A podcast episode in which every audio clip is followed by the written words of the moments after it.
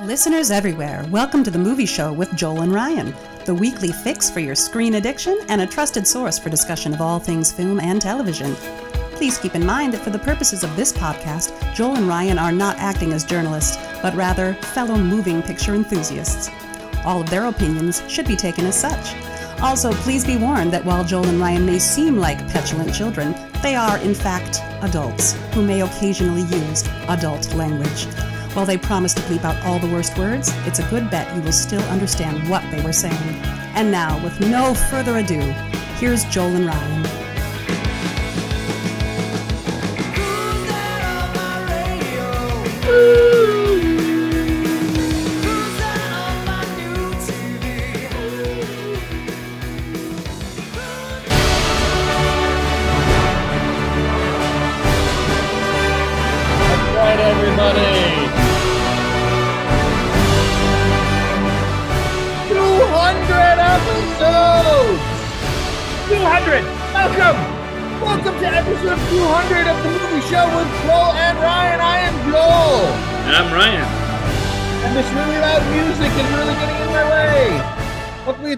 30 seconds long. Hey, welcome, everybody. we are so happy to have you here. Um, we have a very special episode 200 and um when it's episode 200 uh you get everybody back you get the gang around everybody who was happened to be around on a saturday uh has no lives like uh ryan and i um they're going to join so we have rob michael and brian. Oh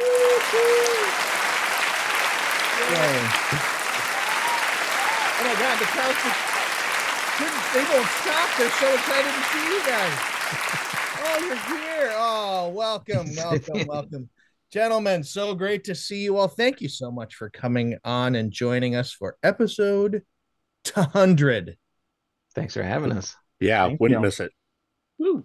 Um, this is uh an extra extra special episode. Um now granted, uh like 75% of the people who listen to the show are on screen with us right now. Um or uh or have already heard the news, but um episode 200 is also the final episode of the movie show with Joel and Ryan.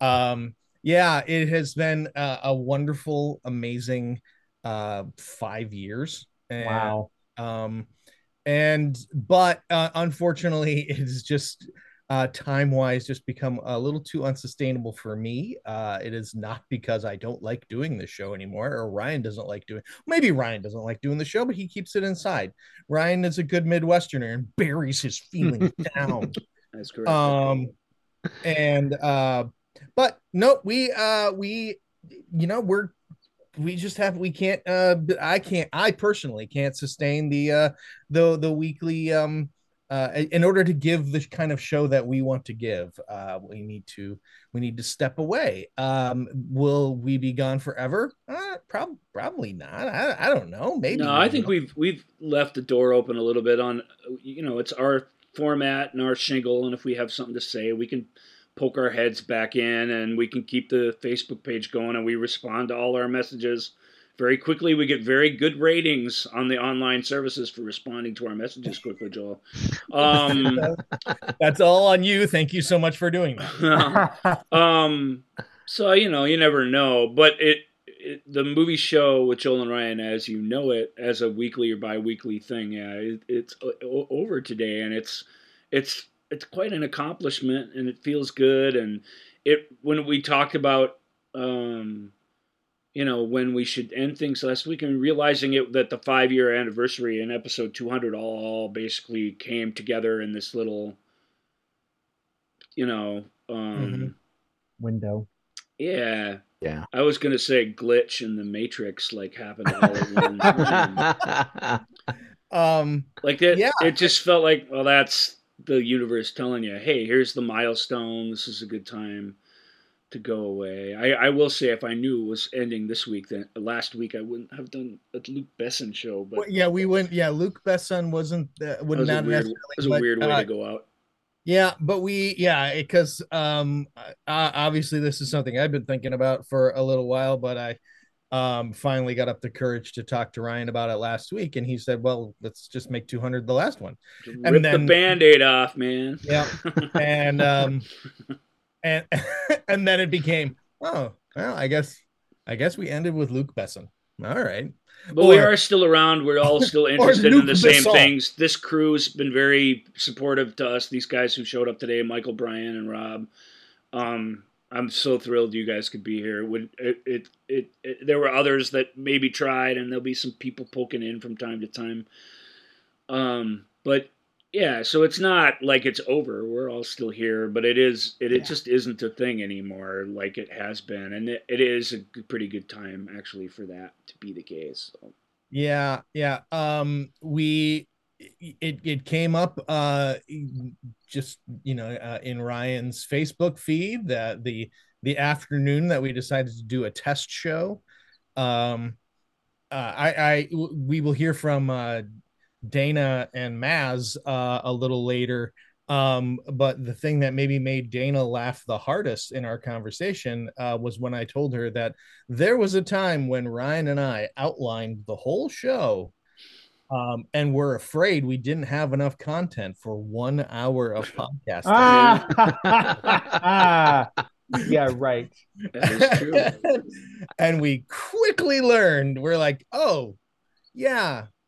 I th- those first couple episodes are filled with us going, well, I guess I guess this one's gonna go go a little bit longer uh, it, uh that became your catchphrase. realizing, yeah, oh exactly. yeah, we're only halfway through, and it's you know hour five already, uh, hour and five minutes, um, or uh, five hours, hour five. It, was, it really was listeners, early listeners, and early adopters to the movie show that came through and said, uh, "This is."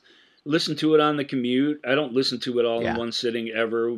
Patch in it. Just, just do what you want. Don't yeah. fuss over that anymore. So we stopped fussing over it and we still fuss over it though. When the when the two hour mark rolls around, we still both get jumpy and we're like, we gotta get it this over with. just land this plane. And yet, it's been an exercise, and I always have one last thing I want to add. You know, so it always stretches out a little bit. Um, whatever. Yeah. That's yep. how it goes. but it is funny. It's funny looking back at the old outlines because they are couple pages long sometimes, and it's with mm-hmm. just factoids and stuff that I've got to make sure that we get in there, and it's just. Um, we just, yeah. I mean, all I did was list Luc Besson's movies in order so that Joel would know the order last week, and he's like, "There we go, no Here problem getting over two hours in that thing." Yep, and part of it was just me trying to look up a a, a proper way to pronounce his name. Besson. Um, Besson. Luc Besson. Um, I have an old work buddy that actually worked with him, like a, like an assistant position. So if I would have known ahead of time, maybe I could have. As a, I mean, that's a fun show. He's an interesting filmmaker, and his early films are really have a interesting progression to them. So I'm not, I'm only jokingly belaboring it, but I like I would have done. I would have done a an abyss deep dive or something. I would have done something that I love for the last show, and I, what I ended up doing was this overtly commercial French dude. I barely tolerate and whatever. It is what it is. You know that's yep. part of movies too i guess. Yeah um well uh, well here we go. Let's let's well let's get into it a little bit. We have had many many different uh um, topics uh, well 200 of them. Yeah. Um sometimes multiple topics per show. We of course did the um the show where we talked about the shows we were never going to do. Um, that was a fun um, show. but let's uh let's let's get into it. We're, let's do a countdown of some of our favorite movie, uh, movie show with Joel and Ryan moments. Ten seconds. Nine. Nine. Eight. Seven. Seven. Six. Six. Five. Five. Four. Three. Three. Two. Two. One. One.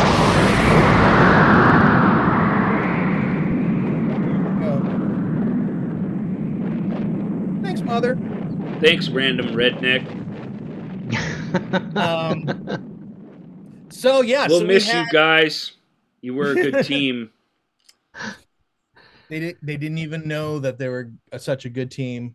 They had until, no idea, but they really worked well together. I thought until Ryan put the peanut butter and the chocolate together. yeah, and uh, Your random redneck fell into my mother. oh, That's a different show. That's yeah. That's a West Virginia show.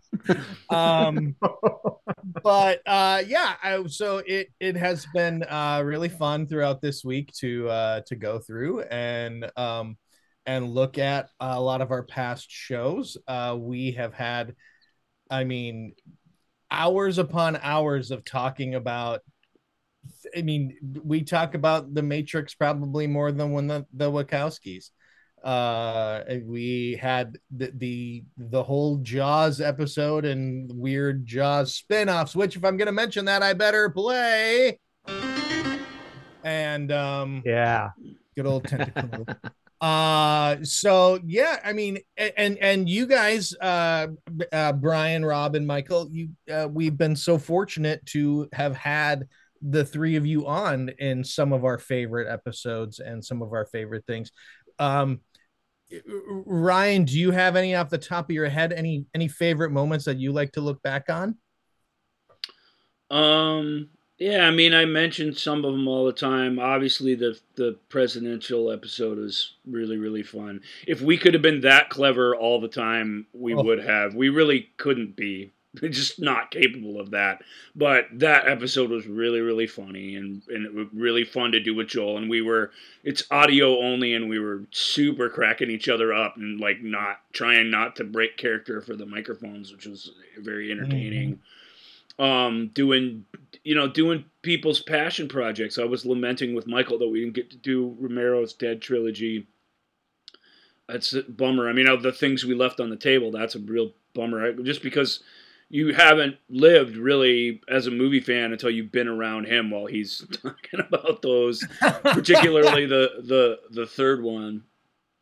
It's just it's it's so cool. So i love doing the stephen kings with michael and rob those mo- there were monster episodes where we talked about Mhm. a ton of films. And and that was really really fun. I love love love talking uh, to dana about jane austen movies which which i which i love all of them one way or another. Pretty much they've made a couple of bad ones recently but, but until then they'd have been pretty safe things. And and just have a passion for that sort of thing and i would have liked to do more of that and um i lo- love the early disney stuff. I loved go back and watch brian talking about black cauldron and me trying to move on with the show and him just stopping me like four or five times I'm there it is well yeah I, I was That gonna say very- earlier I mean, and I'm like, oh, you, you're, he's still going. Okay, here we go. I was going to say earlier, I could have done. I, I if if I had unlimited time, I would have done a super cut of all of the times um, I tried to go. Well, now moving on, and Ryan will go one more thing. Uh, Yeah, and, sorry. And, and, and it was like, and it was that Brian got to be that for that. Uh, yeah, for but that- it was more than that. It wasn't. Oh, I forgot this. It was no, Yeah. no. I'm not finished yet with Black Cauldron. yeah Let me tell you about this awesome film. That's fantastic. I uh I've never seen the Black Cauldron. Nor I hadn't I. either till recently. It's- it's, Okay. You know. Sorry, Shit. Brian. Yeah. Sorry. Well, uh, No, yeah, give okay. Brian a call. He will. Uh, he'll talk you through Yeah. it. And, um, Yeah, it's uh it's a great film. I mean, it's not the high highbrow cinema, right? But for not its Midnight time and what it did, yeah, I mean, technology wise, it was it's up there. It's a weird one. Had you ever seen before you had that Blu-ray? Have you ever seen that weird deleted sequence that they put the? no, I hadn't. And that, that, would have really been something. I mean, it's too bad Yeah. they didn't finish that. Um, it's you got. Uh, I, I guess I'll I'll open it to the three of you. Um, as uh as wonderful, amazing supporters of the show and frequent contributors. Uh, were there moments that you really liked from either episodes that you were in or episodes that others were in? Um, I mean, I go oh go ahead, Brian. Oh, I was gonna say, I, you know, I found the Jaws one. At first, I thought I was gonna listen to that one and just be like, "Oh, well, it's Jaws, right?" I saw that movie so long ago.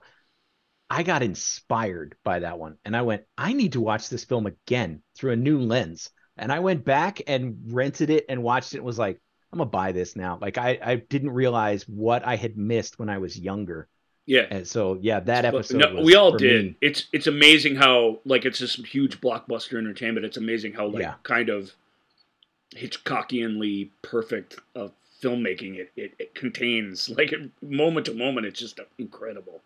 So that Yeah. was a fun one to do. Think of that, Jaws and the Alien and Mad Max. We did five episodes. Episode deep dive on each episode of V. The mini series That was what I was going to bring up. Was you know Yeah, go ahead, Michael. talking about V for you know five weeks in a row. Yeah. well, I'll do that again. Let's let's do it again. you talk know? about every That's- moment from V that happens. Well, the, the best, I think my favorite thing ever is that the constant berating of poor Robin. Oh. You know, it's just every single episode there were at least like five digs at how just annoying and her poor choice making, and you know, it, it was a nice thing. I think that should have been added to every episode, non V related from there on out. Just Uh, throwing a leave dig at Robin. Leave Robin alone, especially in the first two episodes. Robin, I, I, I, I get it. Like I think Kenneth Johnson handled her better than she was. She was. The nuances of that were sort of let go. And No, I mean it's it's I'm joking, of course, because it is a good performance and it's and it is an interesting character what she has to go through and she pulls it off. But you know, it's still fun to dig at her making let me go sleep with a lizard choices. She's a you know, foil for everyone and us, and it really is true. It's just like, what are you doing? They can't all be Juliet Parrish, all right? No. They- That and that those are words to live by in life. They can't always be Juliet Parrish. Um, Well, I was Yeah. going to bring up that uh, the V episodes were some of my favorites, uh, not just because they were funny, but they were really good analysis. Like after listening to it, my wife and I watched both the V miniseries. We didn't go to the TV series, but No. um, Nor Why should you you? have. good choice. yeah. But that was a lot of fun. And then my favorite thing to do on the show was the double features. I I had a lot of fun. Uh, See learned movies I saw a hadn't lot seen of before. new and interesting movies too. Yeah. for sure.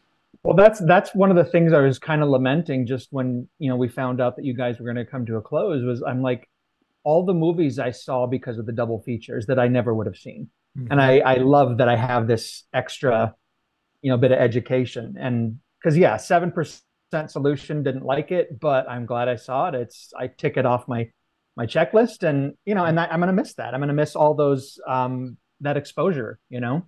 Yeah. gives me gives me a chance to play. Rob and Michael and Ryan and Joel double feature. Yay. Hey, That's Yeah. right, baby. definitely Um, getting a list of films and be like, I haven't, I've never heard of this or never seen it. Like, uh, time to go rent this thing and figure out what it is. yeah. Well, the the fun part about it though was like you're so I mean, I think, you know, we're all pretty well educated, Ryan and Rob probably more so than than I am, but it's like um just waiting to see what uh your cohorts for that particular episode are going to think about your choices. It's it was a it was a great bit of anticipation every time we did it, you know, and so when there was an actual you know consensus that yeah that was a pretty nifty movie you know you kind of walk away with your head tall it's like oh right mm, i mm-hmm. i introduced something that they actually appreciated you know Oh, I wonder what that feeling would have been like. i know right I Oh. no one no but ever i like i you. liked i liked annie You did like Annie. i yeah. didn't like victory but and that's know. okay. I'm okay with anybody who doesn't like victory because everyone has to have a flaw. Um, I, i've got other ones that doesn't really go no, uh, to the top no, of the list but you know Victory is I I I freely admit uh Victory is not a great film, but of course it's a soccer film, and so therefore uh, uh It's thumbs up. It's a really well, good movie, actually. I mean, we Yeah. we're uh, maybe we just view things differently, but Victory's not a great film. Neither's Annie, for that matter. But it's, it's a really good movie. What what it does, it does really really well, and it it does something that's unique I I love movies, you know. I want to like movies. I only want to watch movies that I think I have a chance of liking somewhat. And if it, you know, uh, my favorite bit ever on the old uh, Colin Quinn show, they had Patrice O'Neal on and Denis Leary, and they were ripping on Operation Dumbo Drop, and, and Patrice O'Neal, also like not a great film, but a decent enough movie, and and they were ripping on it because it was this huge failure, and it has this just immensely mockable name, obviously.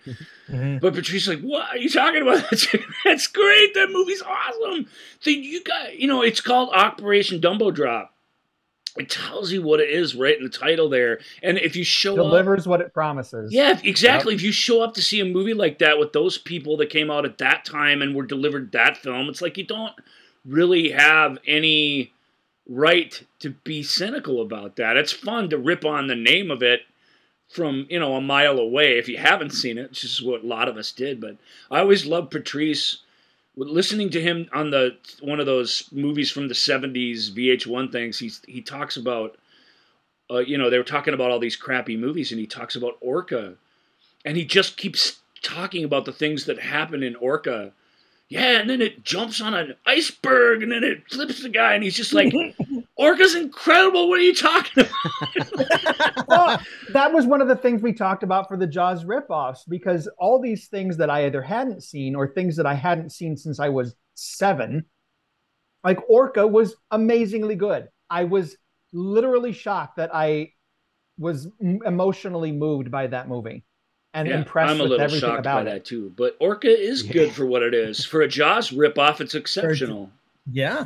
It's it's still just a hokey Jaws ripoff by a bunch of Italians who like didn't get what was successful about Jaws. Yeah, but. Charlotte Rampling's super hot, so there you go. That's that's pretty the, good. that's the the buy-in. You're not wrong there. She's pretty good. I still think it's weird that she freaks out when what's his face dies, but when her assistant dies, she just sort of shrugs and is like, "Oh, well, who's going to make eggs in the morning now or whatever?" It's just like, Yeah. kind of well, I wanted to bring up too the fact that um, I love when we would do the double features because it would be such a, a cross breed of of generations and and genres and like all the stuff that Rob introduced. I think he was the only one that had the completely solid record because we did what four, three or four double features, something like that. Yeah, something like but that. I think everything, every one of Rob's was a winner to me. So it's like, yeah, Yeah, there you go. but it's but it was those um those older classic movies, you know, and I was introduced to those in the same vein that I feel like Ted Larson would have introduced them.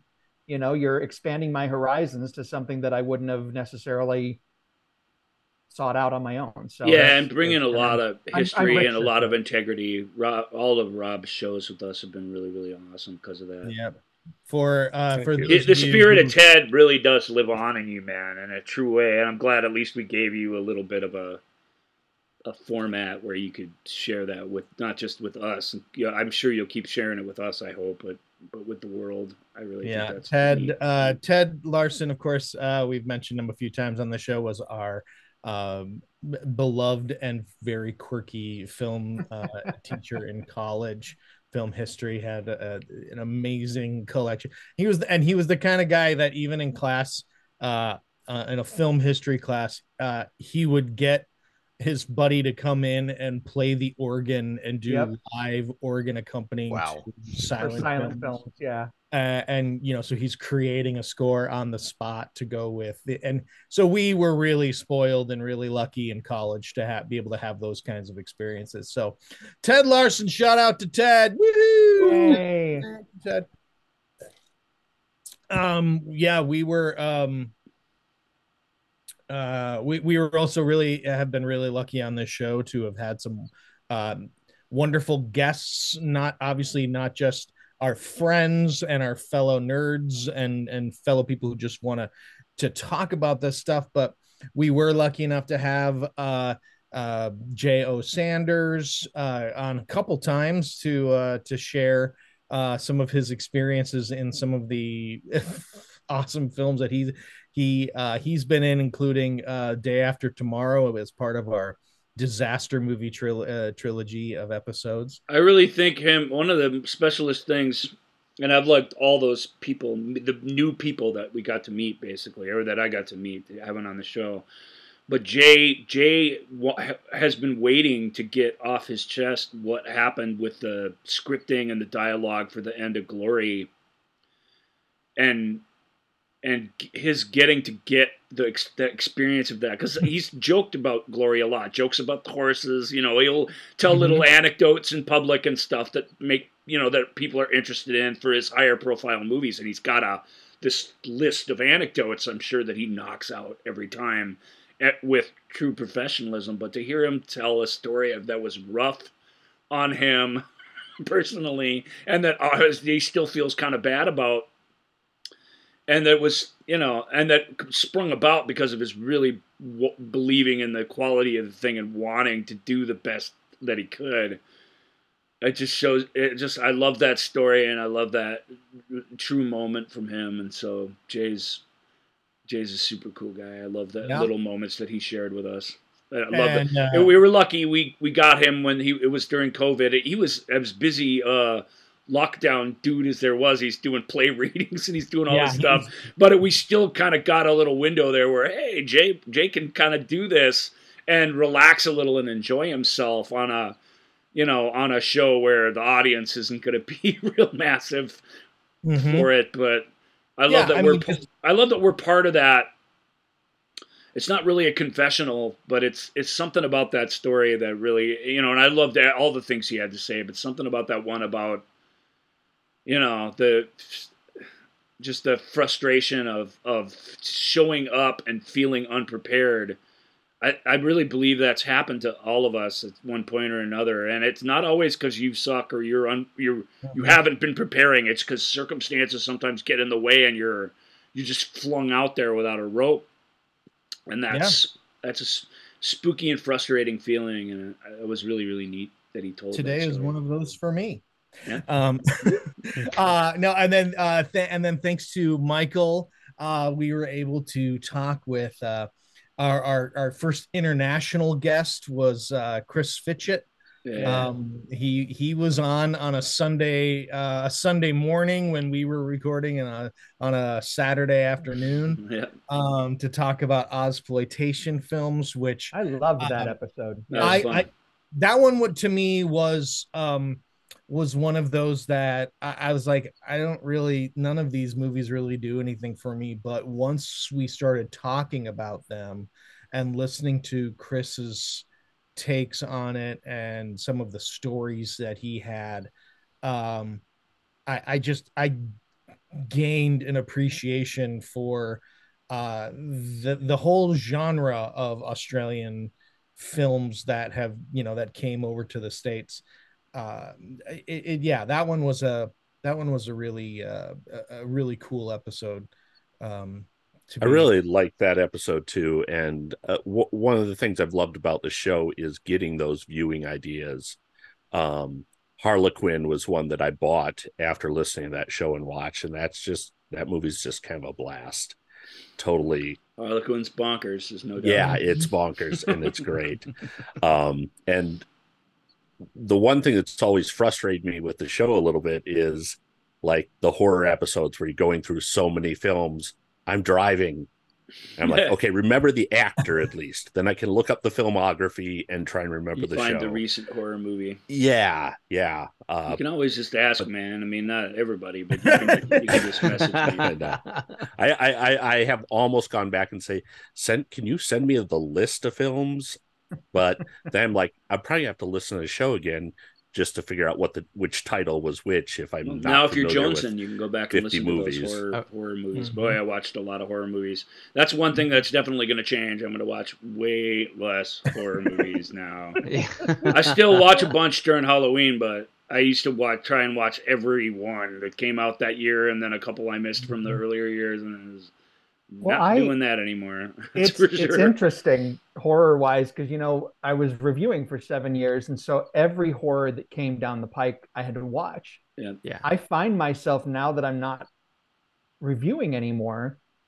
I don't take chances anymore. I don't just randomly pick up horror. It's like there's, and that was how I was as a kid. Like go to the video store and grab whatever looked cool. Yeah. And then I think I think that those seven years burned me out because I still love horror, but I'm like, eh, I'm not gonna I'm not gonna take the chances on something. We've been we've been privileged that largely, I mean, what we watch and what we review has been our choice. You know, we've done these shows where you, you guys bring different things to us or whatever, and then we got to watch. We've got to do our homework, but even those have been relatively safe. Well, I've always said that the you have to when you're reading a review of something, you have to understand that they, it's their job to do that, and you know, it it, it and they you know they they wouldn't be do it's not a job you can do for a living if you don't love films and movies and stuff but you but you any given day you can be assigned to do something you don't really want to and that perspective can find its way into the review and it's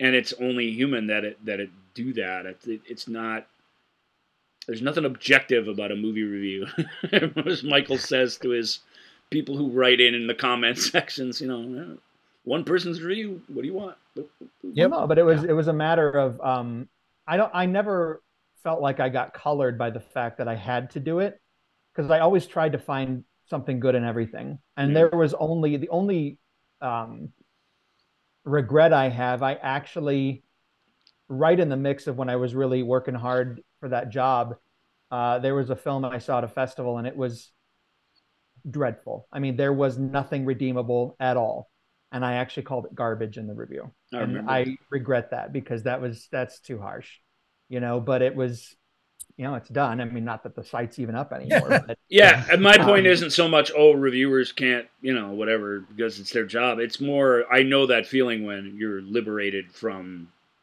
your the obligation of it. There is something different than about what you choose and what you do. yeah. Yeah, it's it's it's a nice feeling. Uh, and then we were lucky enough also to talk to, um, I mean, good, very good filmmaker, but um, we, you know, we know him and love him mostly for his documentaries, uh, Charles de Lauzirika. Yeah. Um, and and that was that was a really, I mean, that was a really cool episode. That one was one where I really felt um, I got to see Ryan starstruck a little bit.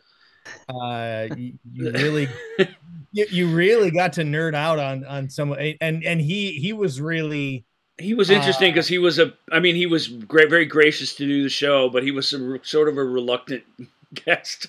You know, not like he didn't want to do it, but like he just didn't want to go through all this love fest for all his docs. He just moved on to making his making shorts and making his feature, and you know, and I think we did our research and dedicated a lot of time to that stuff, which is good because it was interesting stuff.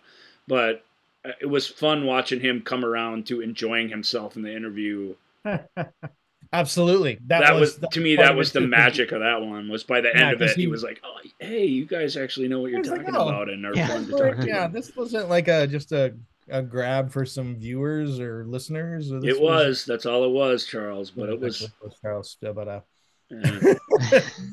um charles de Lauzirika. i mean it, it- there's him and uh, maybe a couple other guys L- laurent uh, i know and it, there's in terms of making um making of documentaries in that golden era of home video and every weird movie was coming out with a feature length you know retro talk looking back at the thing. I mean it's just magical stuff that he did. It's really really amazing work um, and and I, I was honored i was absolutely honored and a bit starstruck to have him on the show because he's not not some superstar but he's in in he's just there's none better than him in that in that Yeah. genre and then uh with absolutely no offense to um to all of us here or anybody else who has appeared on this show um by far the uh the episode that i um both was very thankful that we are primarily an audio medium but also very thankful that the video version exists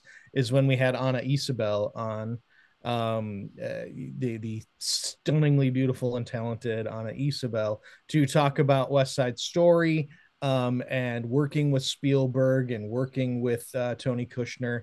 Um, she uh, she was really. I mean, I, I'm I'm lucky to be able to call her a friend, and the fact that she came on and was able to to share with us a lot of the behind the scenes stories of what of how the, the environment that that Spielberg created that allowed even um you know a person playing Rosalia uh, you know a, a, a, a smaller role but to give the actors especially the actors of color some agency and and being able to uh to to to speak up and and you know and and help help create uh, West Side Story as as it existed and it helped guide the thing in, in as authentic a way as they could, and obviously yeah. to a Puerto Rican, that's a that's a an amazing thing to be a part of. Honest anecdotes are really incredible to listen to. That was a very mm-hmm. fun show. Um, but let's get back to Escape to Victory. Um, no. um, oh, I suddenly. Oh, yeah. Yeah. Look at the uh, time. Uh, yeah. The um yeah, and so we've been we've been really uh look, we've had been so very very fortunate um to have had uh some really wonderful uh wonderful times. Um I think uh we you know and Ryan mentioned our um our uh, fantastic guests uh, um, when the Jane Austen episode, uh, and um, I or, uh, uh, yesterday I was able to catch up with uh, Dr. Mary Maz and um, and our dear friend Dana, and this is what they shared about the show. Dana actually put a comment on your Facebook page about this. She just thanked you two for finally. Um, one of my dream jobs was to be an internationally renowned film critic, so I actually felt like I got to do that. I just the the favorite thing I ever did when you signed me up for the the World War II missions. I I had a blast talking about those movies. It was that was just so much fun. I will say that you um, you improved my life immeasurably by having Maz on your show because then I didn't have to watch the movies. I didn't have to hear about why they were so incredible. and I don't care. So thank you, thank you, thank you for enhancing my marriage. Through your movie. Actually, program. that's true because when we did the 50 sci-fis, I, I just watched them quietly downstairs or in bed on my iPad. And Dana said, "What are you watching?" Said, oh, look, do you want to know? I'm good. It was great. Enjoy. It was so so great. So I know you guys are stopping, but you could just casually call Maz once in a while and go through that with him. I would really. Uh, you know what? I'll send like pizza coupons your way or something just to thank you for your time. thank you for your service. You no, it was. I had a great time. Um, I've I've seen a few I wasn't on. The ones you did with with Michael Klug, especially when you did the alien stuff, I thought they were very good you guys certainly um, covered the depth and breadth and you know talk about taking something that you two have nerded out on for 30 plus years and giving everybody the opportunity to nerd out like well done for example i thought i knew quite a lot about the film you know the big the big red one with and I, you too, the amount the in-depth information both of you knew about that movie was have you read a book that I didn't know existed about? oh, you've done, you did kind of everything. I mean, you did, you did remakes, you did bad sequels, you did bad 70s action movies. Did you do modern bad action disaster films? Yes, I did talk about 2012. I missed that one. Here's, here's something I, I find interesting from someone who always eh, aspired you know, fell into this trap about American movies and yeah, the American way.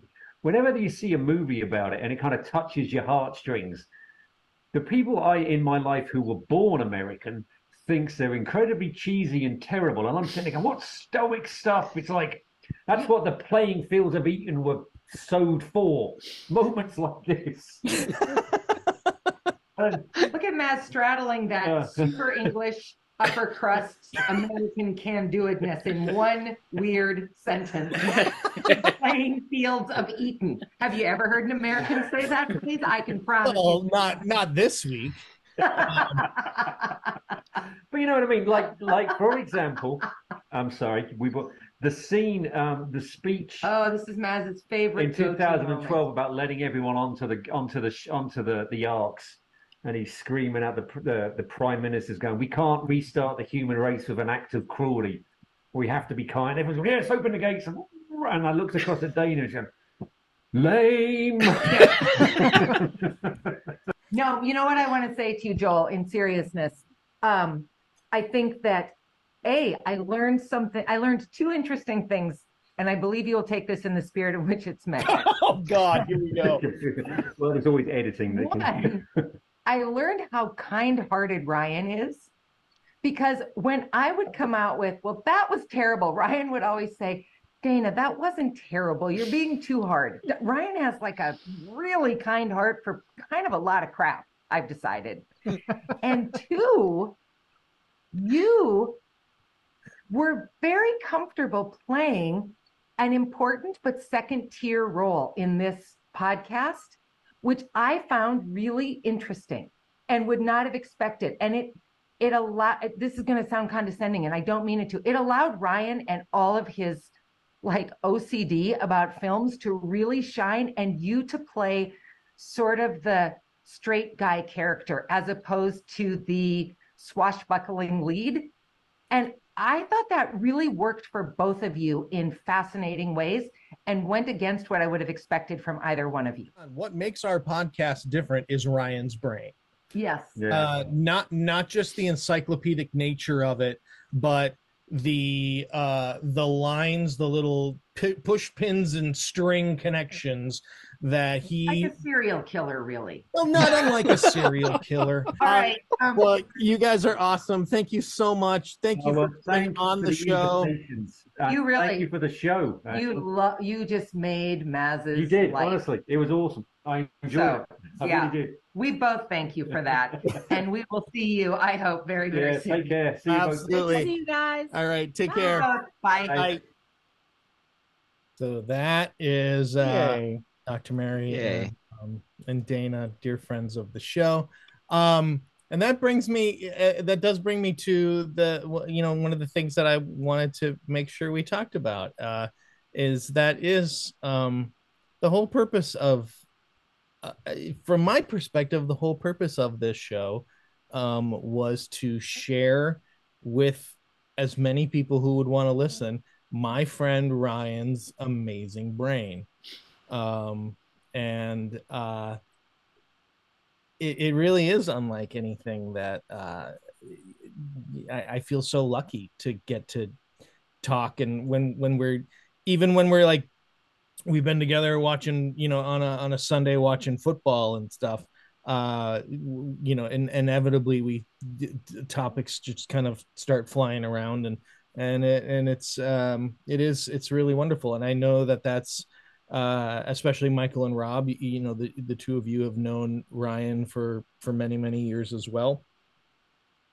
I don't want to speak for you um but i think that uh we it is something uh, i'm i'm saying this to embarrass ryan right now um is that one of that's one of the reasons why we love him is is his uh not just the encyclopedic knowledge but how the the the, the connections that are made and um and the the not just the love of movies but the love of what movies can inspire us to do and inspire us how to how to live.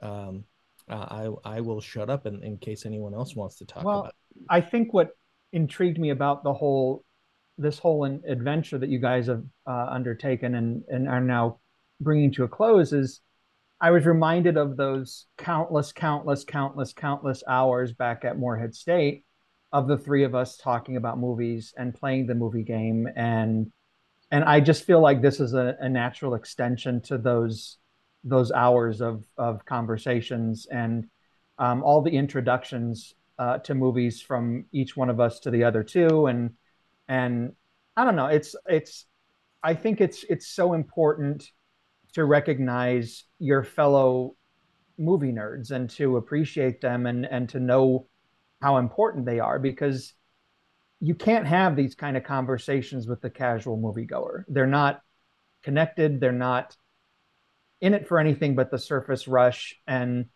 and I I I appreciated uh like I said making this an extension of what we'd already done for 30 years. You know, this is just it was it seemed such a natural place to go in and okay, we're it's formatted in in a way, but it's this is just what we have always done. So it it was just a joy to be on the show whenever I got the chance. Yeah, I I I agree with uh you know, Joel what you were saying about uh the superpower of the show is Ryan's brain. And I've always admired his ability to analyze things because analyzing isn't my strong suit. I'm more of a empathetic viewer. Um, and so that's why those V episodes were so amazing. Um, one of the things I'm going to regret about the show ending is the things we didn't get to do. Mm-hmm. Um, like I meant to introduce. Oh, I'm going to stop you. I'm going to stop you because oh. that's a segment coming up. Okay. sorry, sorry. Well, Everything was so wonderful say... and heartfelt, but I'm like, no, you're ruining hold, my rundown. Hold that thought. My okay. rundown is so important. Um, sorry, uh, Rob. When we first sat down, I mean, we at JJ's, right? JJ's yep. clubhouse. um, and he was like, "Well, I see it like this," and I would be like the play-by-play guy, and you'd be like the analyst guy. Like he talked about it in sports terms, and back then we viewed it as like a sports show, like sports talk radio with lots of little jingles, lots of sound bites, lots of pitting things against each other because that's because in my heart, I mean, I appreciate what Dana's saying. I just was saying something like it just moments ago about victory. I mean, it, in my heart, I don't like to pit things against each other. I don't like to rank things, rankings and things like that. They annoy me. They're annoying.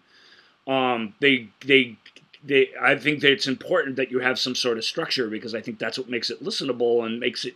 You know, you can follow it and whatever. So we've been playing all those games this whole time, but it's just my chance to go on the record and say that it's it's necessary to the to to you know to format and to communication to have like some structure around that but we it it and i think it worked out great. I think it was kind of like a sports show like a debate show like it had the energy of that but we really did make an effort to talk about things that we liked. There was some good-hearted some good-natured debates though i think on the times that i was on and, and other shows that i saw. It's like that was always interesting to me because it's fascinating to see what people get passionate about and what what kind of what hill they're going to die on yeah. you know because um that that's just it's drama you know it's great but it's not coming from a place of anger or anything. It's just like i believe in this. Shut up joel. You don't know you know? It's like it's it's great. So I, I i think that was always kind of a highlight you know because if people had these specific views and they're gonna they're gonna make them clear. But i i do you know i did want to I am compelled to talk about this stuff, and I loved doing it, you know, with a with a in front of a broader audience. But it really was the vision, uh, Joel's idea of what it would be and what our roles would be was really great and really accommodating to me from the start. And I just, like I said, if you could go back, I mean, 200 shows, that means that I have rudely interrupted Joel at least 12,000 times. Because, I mean, I do it 20 times a show. And people notice that. You know, Rob's mentioned it, and in some of his his which we should publish someday, some of his epic reactions to this or that that we were doing on the show. Um, but that could go horribly wrong. Like if he was annoyed by that, or if it, which would be reasonable for him to be, which I'm sure he was at least a time or two like the that ability of yours to be like, okay, this is what's happening, and just roll with it into the next thing. I just, I just this, and that, that's just the tip of the iceberg. But that's something everyone can see that Joel takes in stride every single time for five years, and and and and you know, and for my own ego and my own conscience, because I, I don't mean to be obnoxious like that. I can't help myself. I really can't, and I'm not likely to change. You know, his graciousness in, in that category, and then everything else that you don't see. It's, I mean, it's it it's I'm just it's, the show and and just me personally. I'm really really benefited from from that approach to it and that understanding, and I'll just go further that acceptance of what I'm like and how you have to just deal with me and what you have to live with to keep it positive. And so i'm i'm i'm great. Um, it's neat that dana kind of put the nail on the head of the our roles or whatever but Yeah. it it's Oh. more than that he he it, our connection is all because i do drive him mad sometimes no doubt like everyone else in my life at one time or another it, it's that moving beyond that it's that you're family man it's your i whatever i accept it anyway hmm that I you can't have enough of that in your life. I can tell you.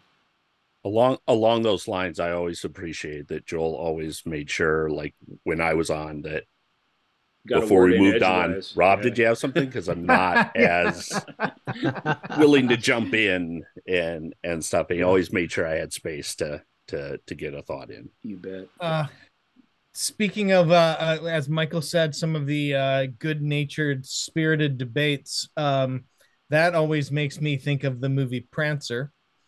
um, when uh, and our holiday episodes uh, with Shauna, uh, where where boy they they were they they couldn't believe how much I did not like the movie Prancer.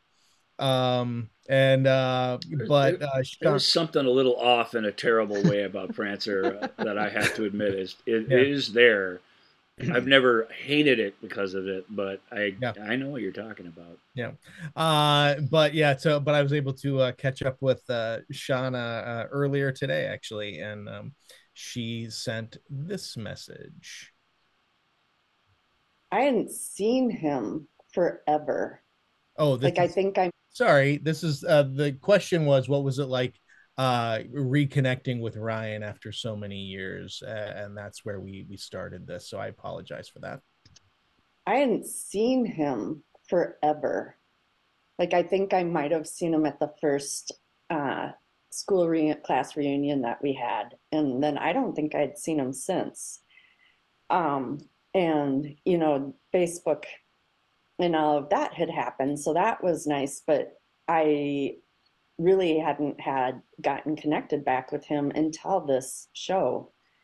So now it's like we're good friends you know and i i mean i knew him in high school we had homeroom and whatever but um i didn't really know him that well and i feel like i've gotten to know him much better through this yes ryan's just an extremely sweet person So the first, I'm trying to remember. The first was the first time you were on when we did uh in, movies that had an impact on us. Mhm. So we must have talked about the color purple. Yeah wow that was the first one That was the first one, the color purple, um, Boyz n the Hood. that was a pretty deep show to be on for the first time I know that was uh, that was quite a heady way to start. Yeah, you know, it's funny because I was thinking about it, and when you asked me to be a part of the show, um, I had never listened to a podcast. And I had never listened to a podcast throughout all the shows that we did. So I finally did, like after the last one I was on, and I realized really what the setup is and kind of you know, it follows a certain type of, you know, schedule or whatever. I'm like, oh my God, Shauna, how annoying you have been. This whole time." It's like, you know, as soon as the music is off, I'm like, hey guys, ah, you know, and talking and everything. And I'm like, that's not how it works. People, they talk for a while and then they introduce you and all of this. I'm like, wow, Shauna. I I loved it, and I'll tell you what I had you guys never asked me to be on this. I never ever would have thought that I ever would have been on a podcast ever. You know, I I never even listened to them. I never would have thought I would have been on one. And even when I tell friends or my husband, even it's like, "What? You're going to be on a podcast? Why do they want you on the podcast?" so I'm very thankful that you guys asked me to do this because it's I mean it's such it has been such a wonderful fun thing to do um, that I'm sure I never would have had the opportunity otherwise. Well, but I got to know Ryan better, you know, much better than I had, but I'm really glad that I got to meet you too. Yeah, I feel I feel the same. You know, and I feel like it gave an uh, opportunity to meet you in a way that I wouldn't have kind of, you know, to get I Mhm. met your your son and I I've learned about you and your family and I've met you and gotten to know you in a different way. Like I consider you a friend, not just an acquaintance. you Mhm. know? I, So- I I wholeheartedly agree. I wholeheartedly agree. Thank you. Give my love to Ryan. I will. I will. Take care. Bye, you guys. Okay. Thank you. Yeah. Bye now. So I uh, overslept. I was supposed to come to that this morning, and I got the time wrong because the time's different in Ohio, and I I got ready to do it on her time. Um, although it's better this way. I was neat to just listen to that actually than to be there and doing all the talking myself, which is I'm sure what I would have done. Um, so it's so Yeah, in a weird way, the universe was kind of like, no, Ryan, you don't need to be a part of that. Just let There- them have a, a moment.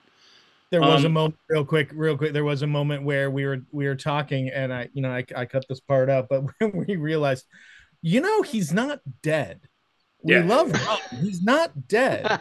we gotta stop talking about him like we're not gonna just see him like around and you know and hang out with him. But uh yeah, we we were we were gushing on our on our dear friend there.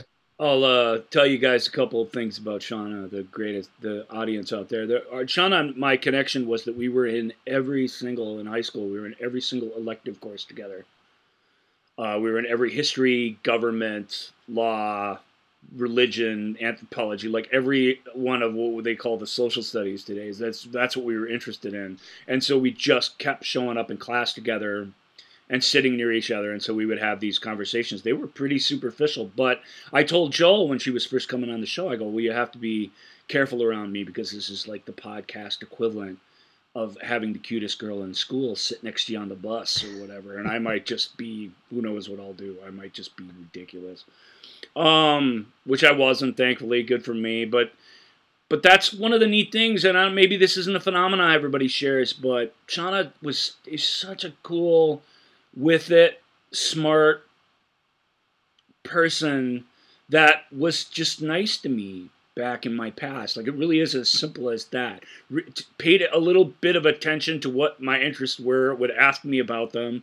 Because I'd be inclined, I'm not shy, but very, very introverted, and I'd be inclined to just sit there and not interact with people and just be in my own head or whatever. And so when someone's nice to you and draws you out like that, especially during those times where there's all this weird pressure on you and all this strange stuff happening with you, it means a lot. So that always stuck with me. So yeah, on Facebook we would be talking about stuff, and me and her and Billy, for whatever reason, uh, really cool listener of the show, sort of the inspiration for the I saw it on HBO episodes, which is a great episode. Um, we were talking, and we were talking. I was trying. I was making my case for. I was making a case uh, dangerously at the time about how I didn't think Color Purple was that great, actually, but she was just, she just came at me about it, and I remember going, okay, okay. So then when we were chatting later about she, it was the Stephen King episode that got Shauna on the show. She was, she's like, I remember. Um, she goes, ever since I saw. Uh, what's the movie, the vampire movie with James Mason and and Same- the mini Salem's Lot. Salem's Lot. She's like, ever since I watched that on TV when I was a kid, me and my mom, I, I've never slept after that without the comforter over my head. like it changed the way I behaved forever. And I was like, that. She's like, that's probably not the kind of story you're looking for, or whatever. I'm like, yeah, that's exactly the kind of story we're looking for. That's why you should be on the show. I mean, and I didn't say you should be, but she she was like, you could have me on the show to tell stories, and I was like, oh, be careful what you wish for. I will have you on the show. And when it came up that it would be color purple, I was like, oh yeah, that has to be color purple because damn girl, you your passionate defense of that was amazing. So let's get her on. But uh, long story short, I'll just say this because my experience with her is the same. We weren't well, like fast buddies in high school or anything like that. It, it was more she's just somebody I admired a lot and had a lot in common with, and we found out we have much much more in common even than that. Like things at our core that we share that we're very similar in a lot of ways. And you can, and this isn't no bad thing to do. Matter of fact, I think it's okay. But I think you can you can take a person that you just only know a little bit and you and it's kind of what you do when you're writing. If you're writing somebody you admire a lot a character that you really really like you can turn them into this sort of perfect thing in your brain that represents like all that is awesome in the world. And i very much did that with with her when i re- would remember her from the from the past.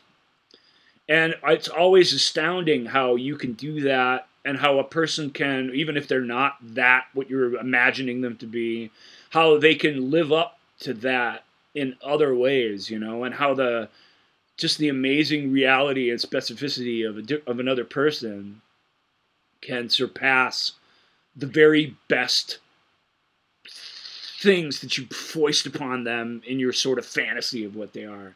And that was my experience. That's a little uh, maybe complicated and hard to follow, but I, that's one of my experiences with having her on the show and getting to know her.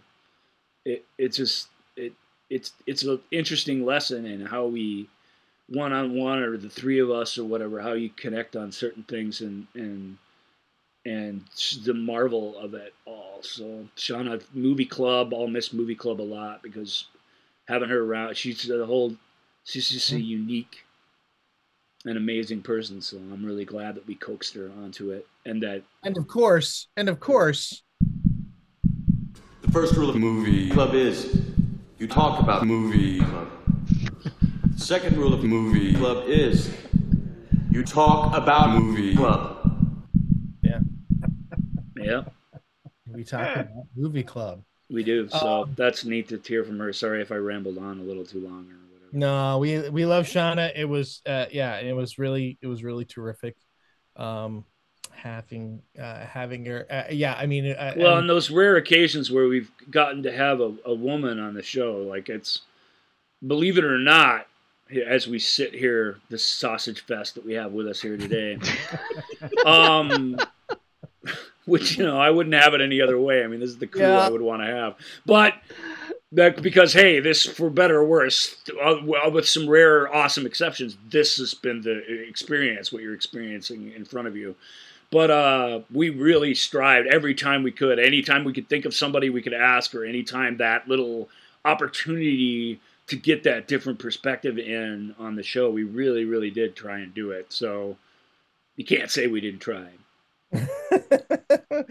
um yeah yeah it was it was truly truly wonderful. Um uh and it, and as i shared with her it was uh as the holiday shows quickly became tradition um like like the double features it was always fun because um you know we each had to bring a, a movie to the table and then it was what did every you know what did everybody think of that movie?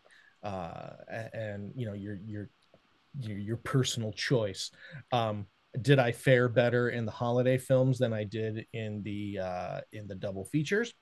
No, no, I did not. but um, still, it was uh, yeah, it, it was still fun to do. You got to cramp on to do it. Prancer a little bit. That was fun. That was Yeah. definitely fun to watch.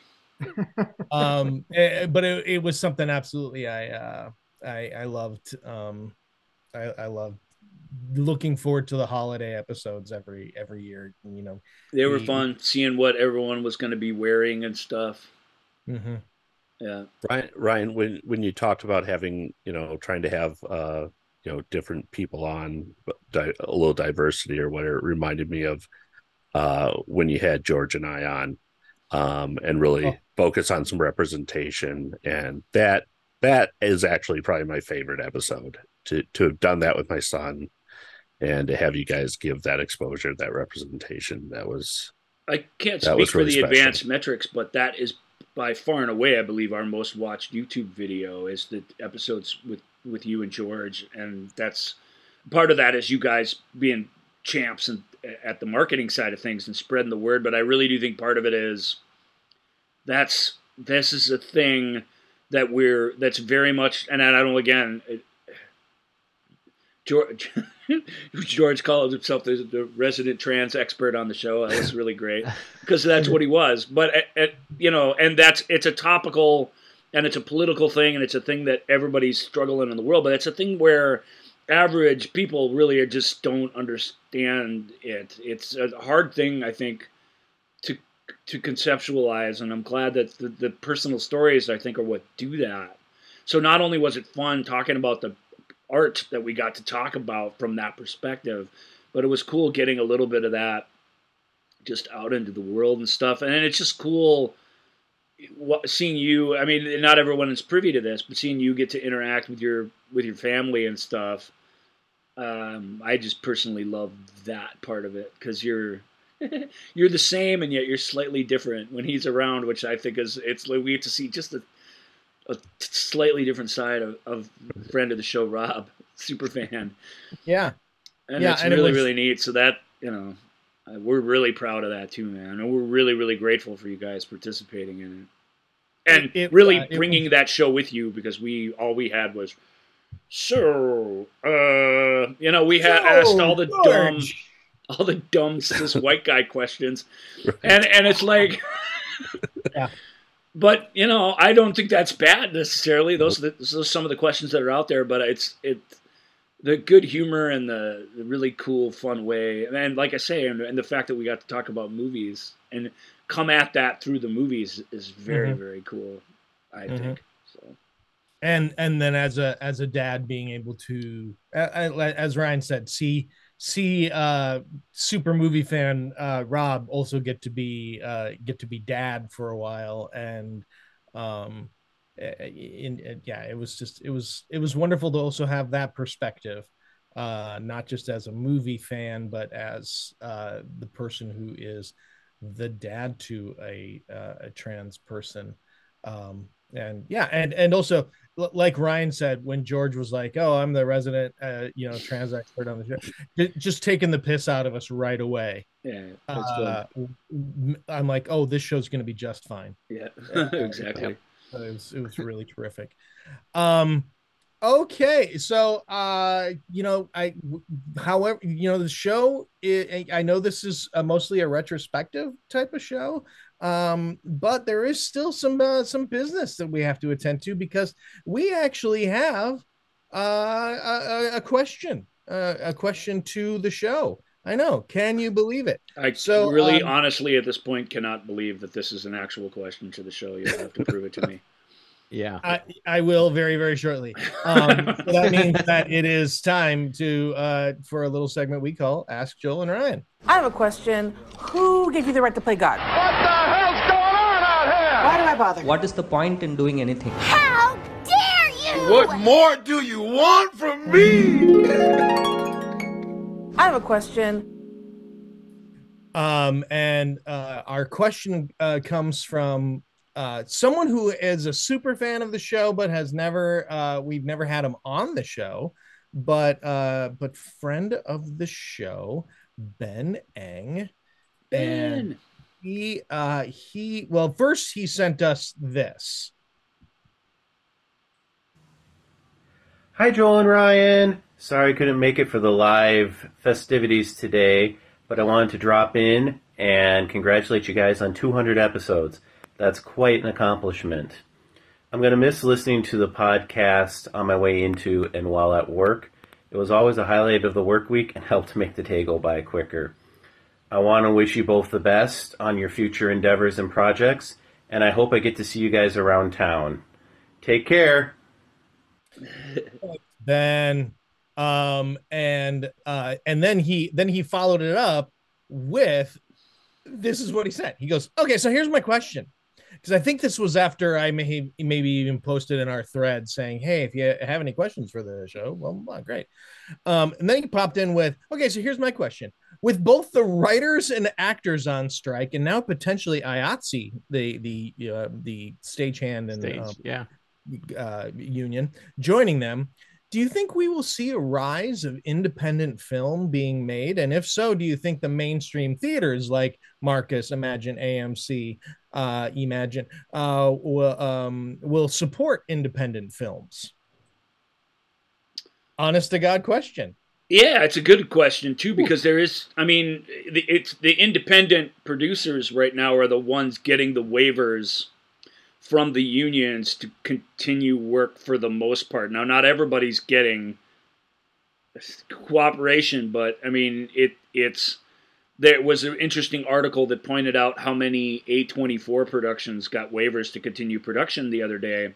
Mhm. A24 is not a some indie studio. They're a they're a small uh, production studio of a you know that's part of the very much part of the larger machine.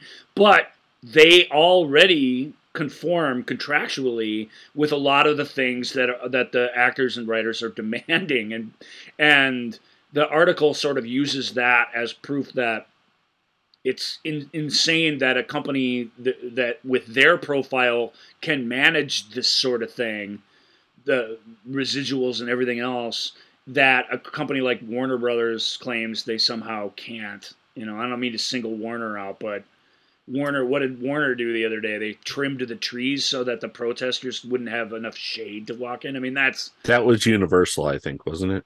Either way Universal, yeah. Universal. yeah, universal. Universal it's di- that. that's the diabolical thing to do. I mean, Yeah. and it just shows you if that's where you're coming from, then there is a long way to go. There's a long way to go before anything resembling economic justice can possibly happen here. So I don't want to get too much into the politics of the strike and all that because I could go on and on and on about that forever. His his question is interesting. I don't think I don't think so. I don't think it's going to inspire more independent stuff. I think there's a ton of independent stuff already out there. What might happen is that that stuff gets more of an audience when the when the strike catches up with the content. You know, they're talking about moving Dune into next year and some other things because they can't even get the actors to go out and promote the stuff or really do anything like that.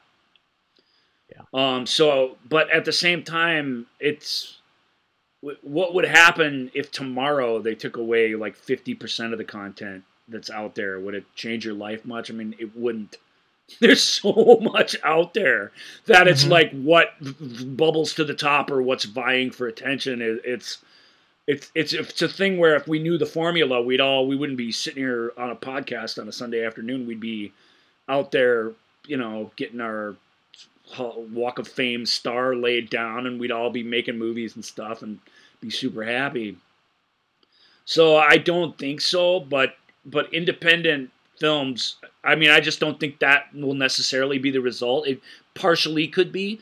Um, it is a great question, but I do think the way that independent producers and the way that smaller companies and the way that you know uh, true independent productions, which Michael's been involved in a couple recently, um, the way they interact over these types of issues is is a big part of what's going on, and and so there there you know there'll be a lot going there. I don't know, Michael, if you want to, because you Well, I guys mean, really I- have done, uh, you know, well sized production features that are, really are independent. You know, Well, because yeah, I, mean, I was seeing the meme going around about A24 and that they they do what they're supposed to be doing and that they're independent. And it was interesting. And uh, a friend of mine posted, he's like, I've been seeing this all over the place. And he's like, let's be real. A24 is not an they're independent. not film an company. yeah. you know, it's like that's right. it's not it's not the same thing. I mean, their their their projects are. I mean, yeah, I mean, like they're modest films compared to the big Hollywood films. So they, but but they're yeah, I but mean, they're a part of this, not- very much part of the studio system. So yeah, I- absolutely, you know, and, and I think but they they're a small part of it, and it, it is worth noting. I mean, the article is worth noting that, but yeah, you shouldn't view your A24 movie when some big star decides to do something low budget like that. That's an indie. That's just isn't. it's Yeah, it's it's it's questionable to kind big of you know, Big indie is what they call it in the industry because it's Yeah. still but it's you know like blood covered chocolate i mean that cost pennies on the dollar as compared to anything a24 is putting out you know but it's um i don't know. The whole thing is uh very confusing for me. I'm not wga and i am only eligible for sag so i'm not technically either part of them but i, I look at it as the fact that they're all working toward things that eventually will uh, benefit me you know because eventually i plan to be in both unions I'm not getting any younger, but whatever. But it's like I, I, I. It's such an interesting time to be in LA when this is all happening, you know. And it's so because I guess the last time something like this was 60 years ago of this size, you know, for the Yeah. union. So, I mean, I find it very confusing. I kind of find it frustrating. I find it. Um, I want to support my friends and, of course, support the unions that I hope to be a part of. But it's uh, it's very strange. It just feels like everyone is on eggshells. It's like, what do we can and can't do? And yes, everything is marked out and everything's listed. This is what you can do and you can't do. But it's like I feel like everyone's just paralyzed. I don't want to do something that might look like I'm scabbing. You know, can I promote this? I'm not even union. Can I promote that I got a a, a win in a, a festival for a script? Can I talk about that? You know, it's just everything's so, and I'm mm-hmm. not even mm-hmm. union. You know? so right, uh, it's it's a crazy, crazy time. I'll I'll say two more things real quick about that answer Ben's question. One thing that I know will happen on the streaming services is that you will find more new shows that are old than you ever have before. There are mm-hmm. ton. I mean, it ain't just the new release wall. There's been tons and tons and tons of stuff made in different formats over the past few years. A lot of which just came and went in a rush, and that stuff's a lot of people didn't watch it, and it's still there. And when they go hunting for new things, they're going to find old things that are new to them, and I think that is cool. I'm, I'm Um, curious, like i i the fact that you know, like they they removed the last season of Westworld, right? Was it? It's is that Universal? No, that's uh HBO. HBO. Yeah. But it's like, are you gonna now you removed that because you didn't want to apparently pay residuals, but are you gonna bring it back now because you need content? You know, I'm kind of No, well, West well, the the Discovery jury is out on Westworld. They threw it out on a pay service. They kicked it out of Max, and they don't care about it. So, and they certainly don't care about it to the point that they want to pay an extra nickel for it. Yeah. But Westworld, I mean, that's a fun. That's that just shows you that why how the system is broken because that that show's not for everybody. But I mean, it was a big prestige show that got a lot of those, uh, you know, headlines and a lot of those reaction shows and stuff. And Like it, it, it served that purpose out in the public discourse that they'd wanted it to, and and they still they you know they still not treating it very well. So that's that's a bummer. But again, we don't really. I mean, I don't lament the ensemble for Westworld so much.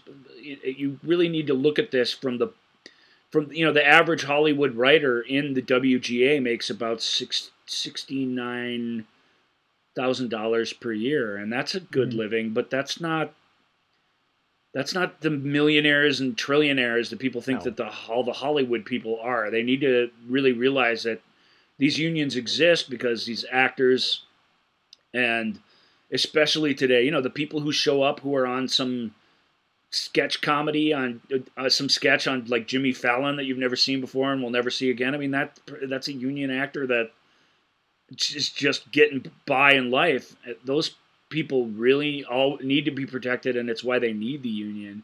And it's ludicrous that that people who you know were featured in television shows that are still popular today get sent residual checks for 18 cents for last year's you know that's that's a Yeah. abs- that's absurd. That's that's going forward that's how people are going to make their money. And the way the studios are circumventing that the westworld examples is one of many is horrendous.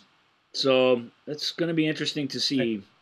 It's going to be interesting to see how things shake out but it it's they're not close. They're not even they're not even close and I just I don't know how they're going to get there, and I just so I don't really know what's going to happen. It's things are going to change, A- and that that some some uh, independent things or the few things that are made in England under different unions, stuff like that. Well, the- Those the things are going to is- definitely be high profile things that come out in a sort of desert of the usual no, stuff. it's gonna not it's gonna be the sad thing is they're gonna be just I think it was 2008 was the last uh, big strike, right? And so it's we got pummeled by horrible reality shows. That's what I think we're all expecting to have to deal with again. Yeah. You know, the rise of all those awful, awful, awful shows. which of course make a lot of money and a lot of people do like them, but they're They're the Garbage. like at HBO. Those are the people making the decisions now. Are the people bu- built on the pillars of reality Yeah, television? Max was built. Mac the whole not even you know it, Max the the Discovery Warner buying everything and just changing HBO to Max. Um, that was built on the back of the Duggars. Mhm. Um, you know, and, and yeah, so And uh, it's yeah. even weirder in that we're at a weird turning point here, where in at the at the box office, even for big big movies, where you know uh, you look at the things that are becoming big hits, and the things that are doing worse than they've ever done. I mean, it, we, we never thought we'd see like Fast and the Furious could barely clear 150 million domestically. Those films were making half a billion domestically routinely. And people, mostly, they're just not going to the theaters. I think the audience for that film's probably about the same size, and they just think they don't care anymore. A Transformers film came and went. That Disney's $300 Indiana Jones Legacy sequel came out, and and I'm not really speaking to the films themselves, but it it's been a long time coming that you slap the easy label on something, you slap the part seven on something, or the fast ten is what it is. Actually, is unbelievable. Um, that audiences appear to be coming cold on that and that's I don't know what Hollywood's going to do if they can't sell you something that they've already sold you before. You know, Mhm. but it, you you look original at the big, content. well, you look at the big hits of this year, and I mean, even even a, a couple of them, okay, like Super Mario or Barbie, like those, uh, they're not franchises yet per se, but they are. They're certainly brands that are already recognizable, right? So they, even they they don't necessarily buck the trend, but the the big hit films, you Cocaine Bear and Megan, and you look at some of these. These were forty million dollar, forty five million dollar movies Yeah. Yeah. that because they they sparked something in the imagination of the public that Ant Man just isn't doing anymore. You've seen Ant Man before. They ain't gonna make any better Ant Man movies. They're not gonna get better every time. It's the same shit over and over and over and over and over and over and over and over again. Mm-hmm. And it's it's shocking to me that it's lasted this long. But what's amazing and what's because that's it's not shocking to me that that stuff is starting to see its day. The sh- the interesting thing is what are I mean where the, I want to have the conversation is what is the stuff that's peeking through and that actually people are giving a chance in droves because that will give us a hint as to what the future of Hollywood films are anyway. And I'm not Well- sure what that hasn't been answered yet. Relate, related to Ben's question, a question I was going to ask uh, later is, you know, with these big box office, you know, big budget films that aren't making back their money at the box office, might we see a rise in independent films, or basically what I'm saying is lower budgeted films Let's hope because so. everything they're making costs 300 million, Mhm. and it's not grossing that, It's so they're going to have It's to like- stop doing yeah. that. Yeah, but do, but do you think that I mean they're not because it's not I mean it's not just about what it brings in at the box office. I mean obviously that that will tell you where, you know, what people's tastes are and if they continue, but I mean it, it's about the corporate tie-ins. It's about what you know because there there hasn't ever been a good transformers movie and yet we have a thousand of them and it's because they're able to tie it in with ford or chevy or and and bmw you know they're able to tie it into other corporate entities and so therefore they can continue to make them um so i i i, I do feel like I mean that I think that is one of the reasons why uh, the the the strike the strike is going on and they're and and the studios are so willing to just go no I reject that out of hand I reject you know we reject your your uh because they are corporations stroking each other backs, and that is where they see that Yeah. they get the value of their thing from. I, I think you're. Well, what totally is it my my friend Devin has said since I've known him? He's like, it's called show business. Yeah. Yeah. Yeah.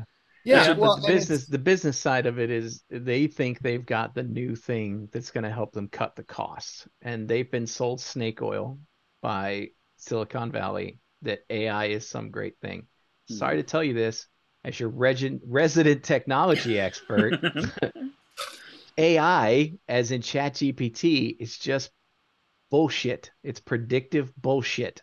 And it is like they've already done studies that four months later, it can't solve the basic math problems. Where when it started, it had an accuracy rating of 98%. Four months later, the exact same question, 2% accuracy rating.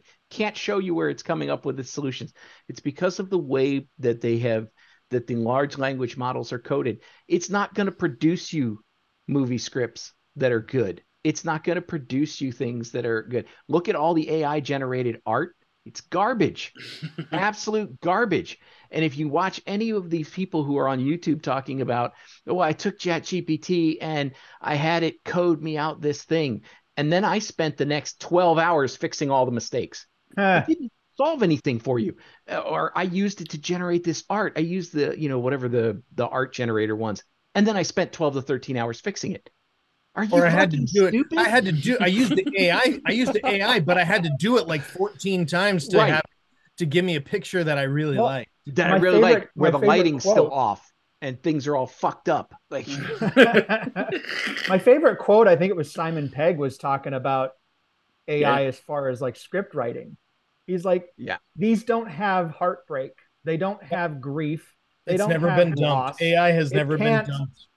I mean, that's everything that I write has to do with Yeah. heartbreak and grief. The, and, my, and the emotional reality of stuff. and- Yeah, yeah. I mean, because your life is pathetic, and so it there's really is. much to write about. Somebody's finally giving me some recognition. my know. my friend Chris posted a little meme too that said it's it's uh, for AI to work. The she says from a graphic design perspective, for AI to work, the client has to be able to communicate what they want. So we're yeah, good. exactly. and you've got you've got this, which is the exact same problem that exists today, even with the you know the client talking to a real human being and telling them what they want, and then I'm not satisfied. You think talking to this piece of machinery is going to get you the same thing? It produces shit even when you tell it what you want. Yeah. Like uh, AI has become a marketing term, and looking for the new set of where money went inside of technology, the movie industry went, there it is. There's where people will give me more money. I might not convince Mercedes Benz to be able to give me money for my film, my $300 million, $300 million film, but these tech guys will do it if they'll use their fucking AI. And it's like, this is um, stupid. We're I'm waiting for the crash, is what I'm waiting for. I'm waiting for that bubble to burst. Like And- cryptocurrency, like NFTs, AI is coming for its downfall. And I'm just a year or so, that's when people will be like, Bryan hey, we got is here for it. Don't tell I'm sorry, Skynet Michael. that. What was that? Don't tell Skynet that. Yeah. If Well, Skynet is what- running off a of ChatGPT, we have nothing to fear. Yeah, we're, We got- we're gonna. Yeah, it's fine. We got three Um, f bombs out of Bryan over this topic alone. Yeah. Obviously. oh my god. And- and here's, here's what I'll I'll say from a performer's perspective. One of the big um, sticking points that they that is in the news a lot is they want to be able to uh, capture someone uh digitally 360s and be able to Yes. own that image of you Yeah. in perpetuity and be able to do And never every- pay you again. and never Right. pay you Fuck again that. There- well there's sure my fourth. fourth Um, but here's here's what I'll say. Um, okay, so let's just say that that happens. Okay, so in order to then animate that actor into everything, you're going to need an animator.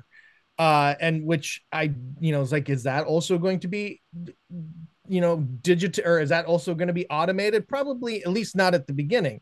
So you're gonna, you may not it- the argument might be well this way we don't have to we don't have to pay the actor we own the image they um we won't have to deal with an actor talking back they'll always be on time all of you know all Yep. taking out that human element Yeah. but if you take that, an Ed yeah the, if you have an animator you don't think that that animator is ever going to say i just don't see my character doing that you're never going to get away from from people wanting to to to come in and say and um yeah i mean look we are at a continual um uh striving as a culture to uh, just to see just how dumb we all can be. um, but I, I I still I do not think we're quite there yet where people are going to be like, sure, I like all my entertainment. Um, you know, looking like an uncanny valley. Um, Yeah. So and that that's the that's really the the what they're fighting for here is the ability to hire an engineer or you know some programmer in Unreal Engine to mock up a model of an individual, take the skin that they shot of 360, slap it on there, say thank you, you're gone. You get the next person who just writes text content, which if they want it, that will be Chat GPT spitting out its nonsense, and then you're going to have John Wayne walking onto the screen spitting out nonsense again. Personally, I'm not interested in going to that film. Right. Yeah, well, or- I, yeah, I don't want to see it. Yeah and it's not and and and really it's not even about movies it's about um i want to be able to have john wayne sell me toilet paper Right. Because the advertising dollars are what powers most of these streaming services now. They went with the whole we're going to have people pay for content and pay you every month. And they realized that in order to, to produce their own content, they need more money. And the only place they could get money was advertisers. So now all of our streaming services that we pay for are forcing us to watch commercials so that they can get money Streaming. from It's the new cable. Yes. absolutely Yes. is Hey, Absolutely. Bryan, I just because we can't, we got, we're moving into the final quarter of the show, and this has been awesome conversation that we've had. Ben, thank you for your question. Holy smokes! Yeah. See, Bring see, audiences, what could have happened if you just sent us in questions all the time? Um, but Bryan, I want to pose this to you. I don't know. I don't get the, t- I don't get the technology, but i don't have if you could work because you're the smartest buttons. tech guy I know, if you could work on this, see if you can find a way to get AI to like pull plastic out of the Pacific Ocean for me because that Yeah. if we could That do would it be Yeah. would be really really Yep. awesome Yeah, and and that's- One hundred that's the really that's also the thing you know is is you know anytime new technology like this and uh, it comes about they always uh try to use it to go after the arts and they never go uh the um practical stuff. they never Right. yeah look at it and say how do i use this to uh to actually um be able to keep us on this planet In a way, that's cool. The people's arts are the Yeah. barometer for what's going on. It's the first, it's the canary in the coal mine. You know, it's it's the Mhm. warning sign. It it is, and it's a good place for us to engage in these debates. Actually, so in a way, I I I I favor that because I love seeing the passion come out. I, you know, on, on both sides. AI is a pretty neat tool. The the opening 25 minutes with the de-aged uh, Indiana Jones in that Indiana Jones movie is amazing. I mean, it's remarkable, and you you still needed a team of humans and animators to make whatever gobbledygook the AI spat out at you. But the AI did that, you know, 65 percent of the work, so that you so that it didn't take 10 trillion dollars and 18 million people to get it done. So there's some neat things that you can do, at least with that sort of filmmaking. But to think you can just pull the human element out of it and we'll all just make money, it, it's an absurd notion that sadly, I don't know that the CEOs or whatever believe it. It's possible so much as that I feel like to them that's the end goal. Get humanity out of the picture and get the money just rolling in automatically. That's the dream, and that's such a mm-hmm. completely Well, we- creatively bankrupt dream. I we guess. s- we see that in corporate America too, where they try to automate our jobs everything. and so that they can lay us off. And I think what they all forget is if you don't have actors that you're paying, if you don't have corporate people that you're paying to do the jobs, oh, so we're we've streamlined that, our our costs are down. But who's gonna buy your services because we're all unemployed? Bingo. I don't have, I don't have money for uh eight streaming services Well, now that's- because I don't yeah. have a job. That's always whatever. been the blinder. A hundred years ago. primary Yeah. blinders of the riches like yeah let's crush everybody but a few billionaires and then where where is the th- where's the engine that's actually going to drive the economy you're eliminating it with every decision Exactly. you make it is Yep. it is nonsense but it that is it is how it is, which is really really Mhm. frustrating. All right, Joel, anything more fun than this up on the queue? Well, yeah, I mean, uh, we, uh, I mean, I, I was gonna, I had prepped uh, if anyone else um, on on our uh, panel today had any questions that they wanted to bring up, um, either about movies, TV, or about the show. Um, so I guess I will open it to uh, open the floor to see if anybody has um, any questions live. Well, I I had some questions, but I think it'd be more interesting for everybody to say what what they're going to regret we didn't get to. Yeah, that okay. So that that good. That's one of the questions that I had written down too. What what is it? What, is there an episode or is there a show that um you wish we could have gotten to? I mean, I know we you, you Ryan, you had mentioned uh the Abyss deep dive. Um, that's certainly one that I wish. Uh, yeah, I'll come back to that at the end too, a little bit. But we um yeah, uh, you know, or you know, I, mean, Michael. I don't and know why that movie specifically, but we, you know, it's we got a lot in, right? It's in terms of franchises from our Mm-hmm. childhood. We never did strict deep dives on Star Wars, but I feel like we touched on those constantly. Right. Um, Terminator, Blade Runner, Dune, Mad Max, Alien, Jaws. You know, we did we talked got to really talk about these things in depth. Some of these really important event films, but that's that's one of mine that I champion that I love, love, Um, love. So yeah, I would have liked to get that on the record about it. Robin, I and Maz were working up the 50, a 50s science fiction two-parter, which was going to be, you know, maybe next year a 60s science fiction two-parter and then maybe 70s. Um, the, those would have been fun. Having Maz on board for 50 sci-fi. I mean, I really, if you saw him during the uh, Harryhausen episode, you get the sense of what that would have been. That would have been a lot of fun. So, you know, so there's lots of things I'll miss. Rob, you had a couple on the tip of your tongue. You we were in the middle of a couple of series with Rob that we won't get to finish. The Hitchcock, that's too bad. But Yeah, yeah, I regret not getting the Hitchcocks. Um and you know, the that 50s sci-fi one because uh part of that was a double feature that I had thought we'd do and it, that one sort of got scrapped. Um it it feels like there's a lot of things probably like you're talking about that well, let's hold that. Let's hold that and we'll do that later.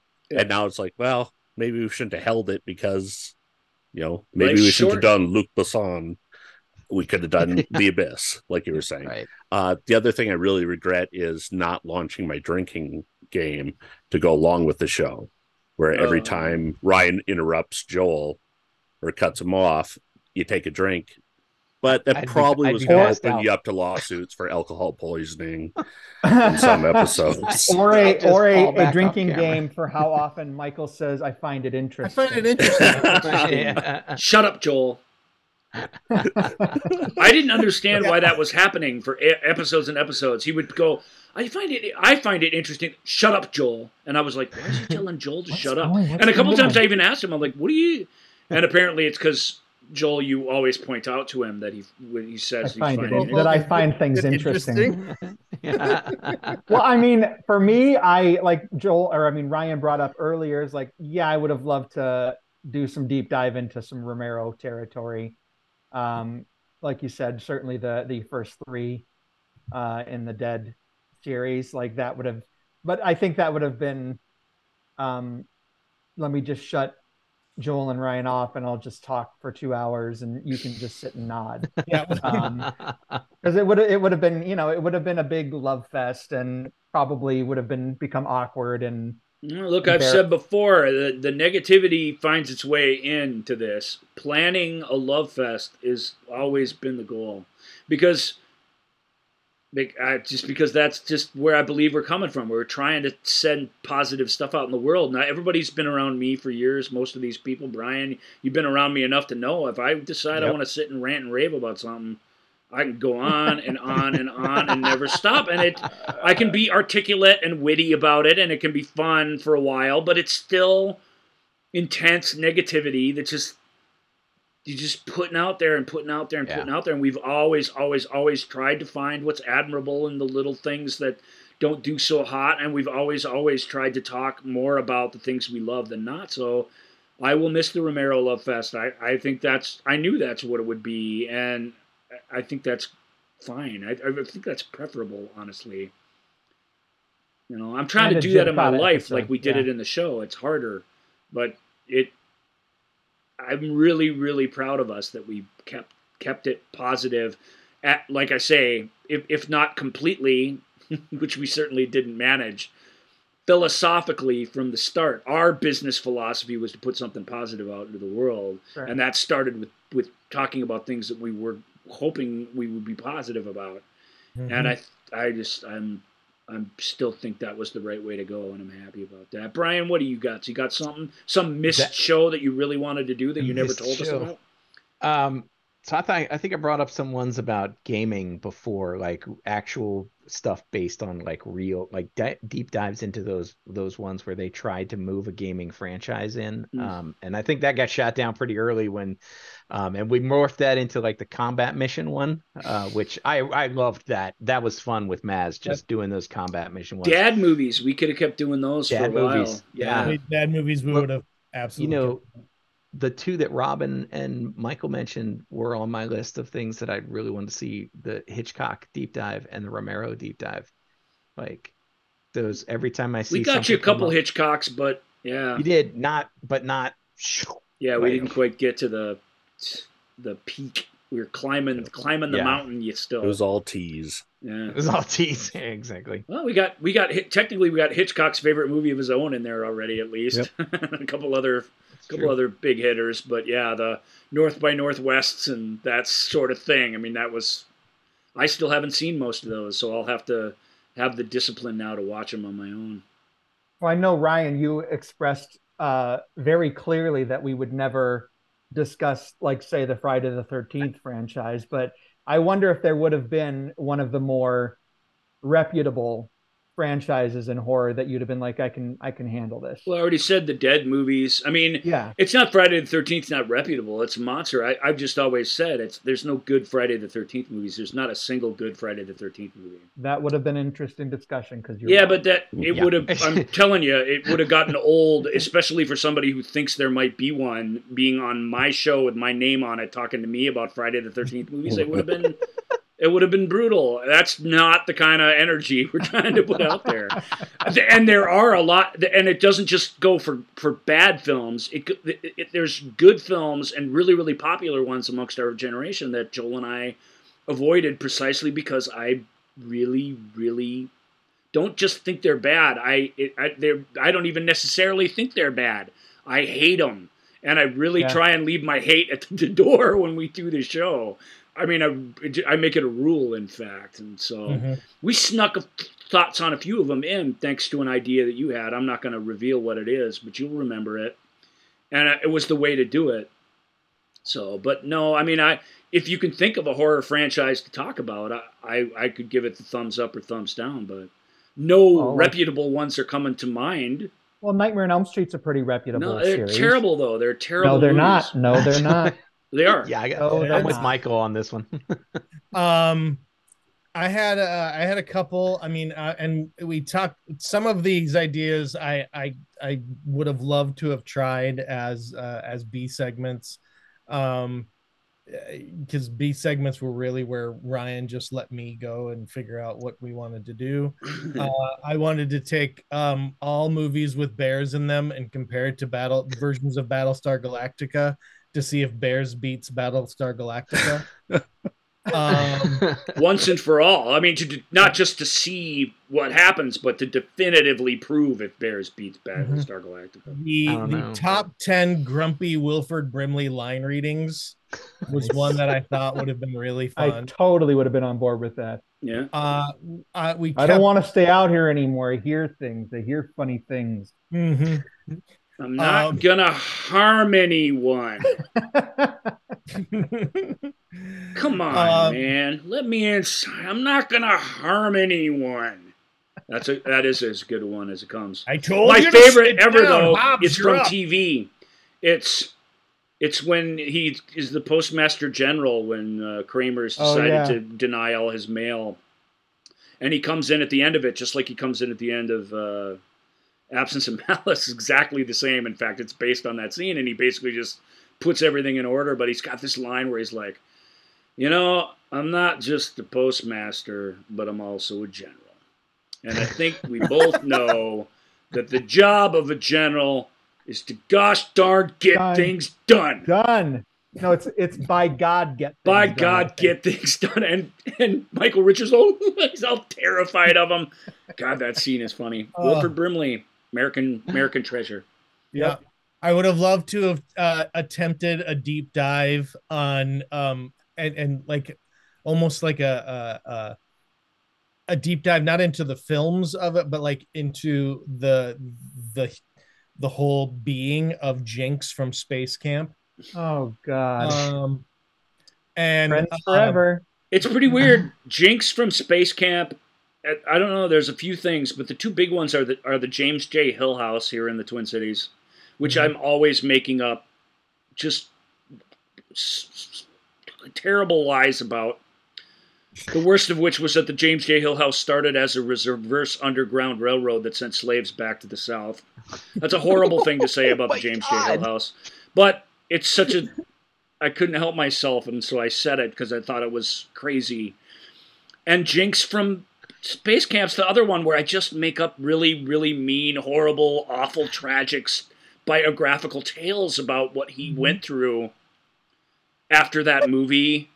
You know, when you know at first they were going to do a spin-off movie for Jinx, but then that didn't go through, and the, all the horrible things that happened in his life and his struggles with mm-hmm. addiction and and prostitution and things like that. It's weird. I normally oh. don't just lie about stuff, but there are certain things where I just it was i mean the jinx deep dive was uh, akin to this was when we when we did the president's episode um and ryan mentioned it earlier it's absolutely one of my favorite episodes too where we talked about movie presidents as if they were actually part of american history and we ranked them and um of course we had got to rank them. Yeah and we so we ranked our top the top presidents and we you know we we we talked about uh um president shepard and if you know and how he changed his gun policy uh, and and was able to do that and his wedding in his second term was really spectacular. Um and uh and then that then that's when the jinx came up and the one that I w- would have really liked to have done is we were going to do fictional sports teams as if they were real sports teams. That would have been and neat. talk about some of the greatest stories to ever have happened in sports, uh, as if they were, um, you know, talking about like remember when the Angels? It seemed like there were these beings that were like lifting them off the ground, changing pitches. But that I mean, it was just a magical season. Um, but yeah so and then uh i guess yeah the um uh well real quick one thing that do, there is a little bit of house cleaning that does need to be done um we do have to uh the tickertainment trend tracker uh find you know we have to shut it down Decommission it. yeah, we have to it's gonna be decommission it. And, uh, it- Nope. Yep. It's awake now. It knows we're talking about it. So yeah. So sorry, Tickertainment tra- uh, Trend Tracker. This is the final show. Well, I, I know, I know, but it's gonna be all right, and you know you'll still be around, and we'll probably have you up. Yeah, no, we'll have you up from time to time. And- Okay, yeah. Well, I think it's gonna be. I think it's gonna be just fine. So, um, uh, hey, Tickertainment Trend Tracker, could you look over there real quick and just don't, don't, don't look this way. Think of sunshine flowers.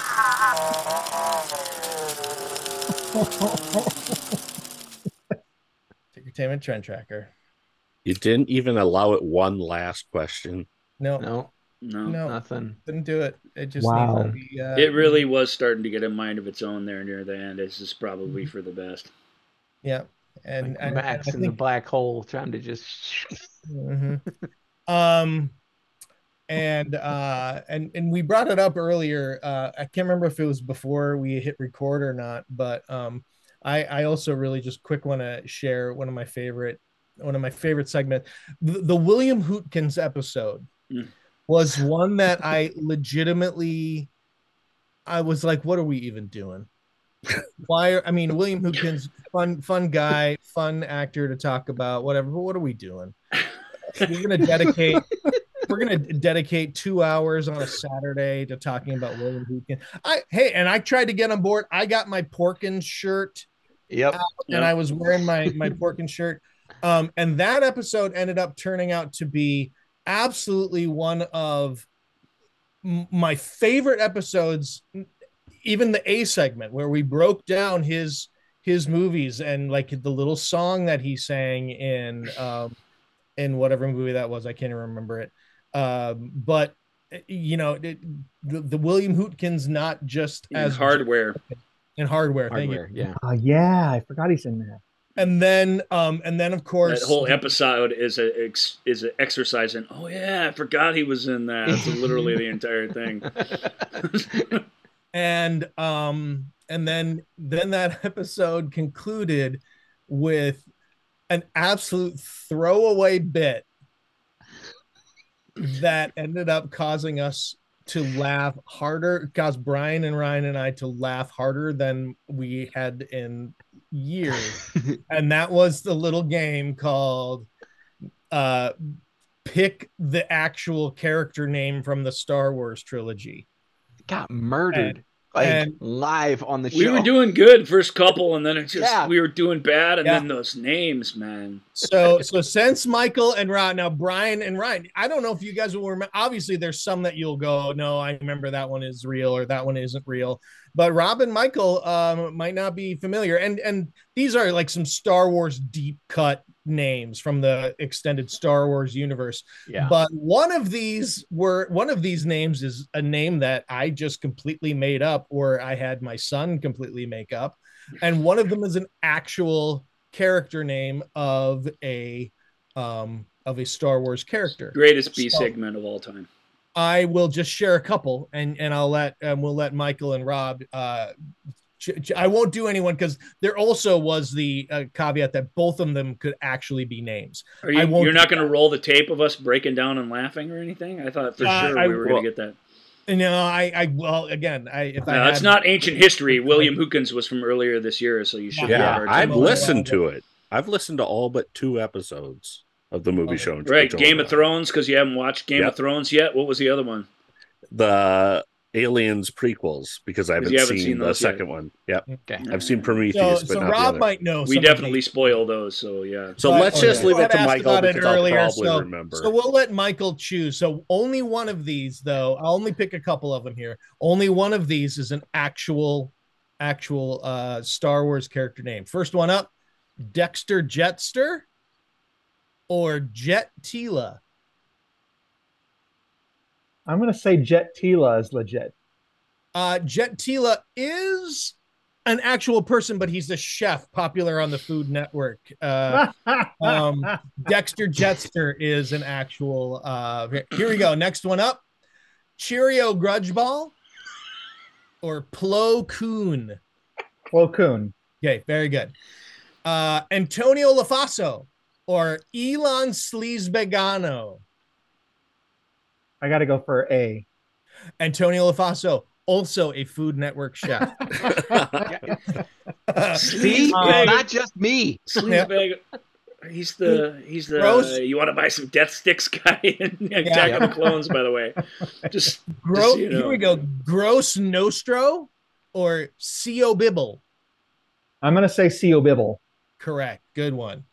Um, Klaatu and Barada or Abakache. It's got to be a Bakache because Klaatu is they or stood still, right? Klaatu Yeah, but- and Barada were uh were I believe that was the name of the announcers of the pod race. The two-headed pod race Ah. guy. Two-headed pod race. all- isn't there a guy in to, Jabba's uh, the day that's the earth stood Klaatu? still. It's not impossible. That's what they say in the day the earth stood still, Klaatu Baratu, or Nikto. Yeah. Whatever, Klaatu yeah. Barada Nikto. yeah. Um, okay. Um, General Warm Loathsome or Tupper Wareheimer. It's got to be the first one. Isn't that the guy that is in the Undersea Kingdom in Phantom Menace? Oh God, I don't know. but that's But was that correct? that's correct. Okay. Uh, Garopolis Da or Lieutenant Milton Putna. I'm gonna say Putna. Putna is correct. I got Uh, that one The wrong, I last remember. one, Yeah. the last one, Gorm Lubputter or Therm Scissor Punch. I'm gonna guess A, the first one. An actual character in the Star Wars God. universe. Name is Therm Scissor Punch. Of course. Yeah.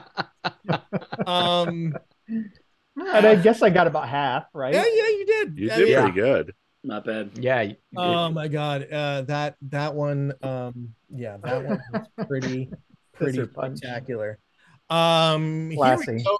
Uh, we're we're coming up on the end of the show here, but uh, before we go, um, we could do. Uh, I think I do have a couple, um, a couple hot takes. Let's get some hot takes. Let's get some hot takes. Let's get some hot takes. Let's get some hot takes. And of course, I would be remiss because uh, this was one of the dumber things that I did, but I really stupidly enjoyed it. Was when we did fancy hot takes. Let's get some hot takes. Let's get some hot takes. Let's get some hot takes. Um, You sound like Stewie there. Yes. Uh, yeah, and, not unlike I was pretty, pretty. Maybe that's an unknown impression that probably if I think about doing it, I'll never sound like him again. It's like when we have a I, had a I have a friend in New York, and we sometimes call him accidental Walken because he'll just say something and we'll it'll be like a perfect Christopher Walken impression, and then when we like, oh my god, you sounded like Christopher Walken, and then he'll try to do it, and then he can't sound like him. So we're like, oh, you you're only you're an accidental Walken. Accidental Walken. Um. All right. Nice. Uh, hot take number one, and you guys can all chime in on whether this is uh whether you agree with this hot take or not. This show would have been better if it were three hours long. This show? This show, uh, This all episode? movie shows, the movie, no, all episodes. If it were three hours long, There are No. a couple that would have been better if they were three Yeah. hours long, but the but No, you guys smartly split them up into longer things, like when Yep. you need. Um, actual uh actual hot take: Harrison Ford will get an Academy Award nomination for Indiana Jones and the Dial of Destiny. no. No. The scene seen it, where he but no. talks about Don't spoil. I have not seen it yet, I haven't seen it either. but no, he will not. there's an Oscar worthy moment in it, but if he couldn't get an Oscar nomination for 45, I don't think you'll ever see him get another one for the No. rest of his career. He's at an age where it's possible that he'll drop into something that he's really, really good old character actor in that he'll just nail. But you look at his schedule and he's got Marvel movies and then Expendables cameo. We've only I mean, ever had one nomination for Witness, right? Is that it? that's it. Yeah, that's hmm. it. That's it. He'll get it. He'll get an honorary Oscar. Yep. That's way out the door. Yeah. Agreed. Well, I think he already has an honorary Oscar, actually, doesn't he? Is he? No, maybe he doesn't. Either way, he's a lock for that. No, there's no leading man that's done more for uh, integrity of storytelling in Hollywood films over his lifetime than he has. He's Yeah. he's just one of my favorites of all time. But I don't see it. I just don't see it happening. His chance for an Oscar was to gain a little weight and accept that role in Syriana that George Clooney ended up doing, and he turned it down. And I mean, that was it. They were going to give him the statue for that. Uh, partly they gave it to Clooney because he got fat, which is a stupid reason to give people awards, but they always seem to do it. Um, Ford wouldn't have done that, but that role was written for him. It's perfect for him. It's in a great film, and he would have made an incredible impression in that part. Clooney essentially just shows up and does a Harrison Ford impression in it and took home the hardware. And I think he knows in the back of his head that was it. That was the one. That Yeah. was they were. That was the one where I could have won. And it, that has to be heartbreaking. But look at the guy's career. I mean, he doesn't have a lot to regret, honestly. Yeah, he's really not done too much of note. He is spectacularly good in that Indiana Jones. Don't let my bad, you know, box office mojo report for that film dampen my enthusiasm for it. That's it's like the rest of these legacy sequels. It's it's the, the best reviewer I read uh, that Bill pointed out to me said, you know, it's like when your favorite band from when you were a kid gets back together again with only a couple original members you know, it can't be what it was and it can't affect you the same way that it did, but they can still absolutely put on a hell of a show. And that film is totally, you guys should see it. It is totally everything you could have hoped. It is really, really, really difficult to imagine a better Indiana Jones movie existing than that at this point. So, and that's, I don't know what else you could have hoped for. So the headline for that review would be Indiana Jones is Toto. Your favorite band getting, you know, getting together with a few of the original Oh, members. I got Yeah. it right away. Toto's Joe. never Yeah. been broken up, so it isn't like That's that true. at all. Techni- yeah, technically they haven't gone back together. Yeah. Uh, that's an find evolving out- thing, not a. Did find out that a friend of mine has uh, a, a So I appreciate you trying to get Toto in there, but completely inaccurate and a really bad analogy. So Okay, well, I, you know, that's, I think that nothing sums up this show more than that, really, right there. Um, so, uh, uh, sadly, we are coming to the end. Um, You don't seem that sad, Joel. no, I um, we I'd had like our. li- uh, We're not going to be able to recreate it here, but we had our little moment at the end of last week's show when we had this discussion, which wasn't a welcome one to me. I was. I, I mean, it's not that he blindsided me. He brought it up with this really nice sensitivity and stuff, and I think I reacted to it pretty well in the moment because yeah, because it's because it's tough. It it was tough, but it, and I know it's just I think you can get a flavor of that here when we're talking, but he- just him and I off the camera being brutally emotionally honest with each other was uh, was an amazing thing to go through, and and it it I don't know what to say. It um, you're gonna let you you had some f- final thoughts you're working through there, but I have mine too. But I I just Well, know I'll- that I'll that yeah that happened. Yeah, I'll go first because I'm a I'm a pathetic mess here. Um, I had to stop the show not because I'm not enjoying it. Um, it's uh, this has been one of the most fun adventures I've ever had. Was getting to do this show with one of my best friends in the whole world, and um, it uh, but you know life takes you in different directions. And um, i'm on a very fortunate path right now but unfortunately it just it's demanding all of my time. Um, and i need to save a little bit of that for my family. Um, so uh, but I, I i'm hopeful that at some point things will make a little bit more you know c- calm down and get a little bit more in a groove and and then I can come back to Ryan and and have a ho- hopefully another surprise conversation that is like, hey, would you want to maybe do this again or do it occasionally again or just do a special episode or something? And um, I, I hope I legitimately do hope that that happens, but right now it, it's just not um, not sustainable. Um, I really do thank all of you for coming on and all of you who listen. Um, the 10 of you have become really good friends, uh, even though I've never met a lot of you. Um, there's our uh, there's our German listener. God, what is what that German listener gonna do? Um, and uh, I think he's but- Swedish, by the way. Oh, that's right. Shit. Um, uh, sorry, sorry, Sweden.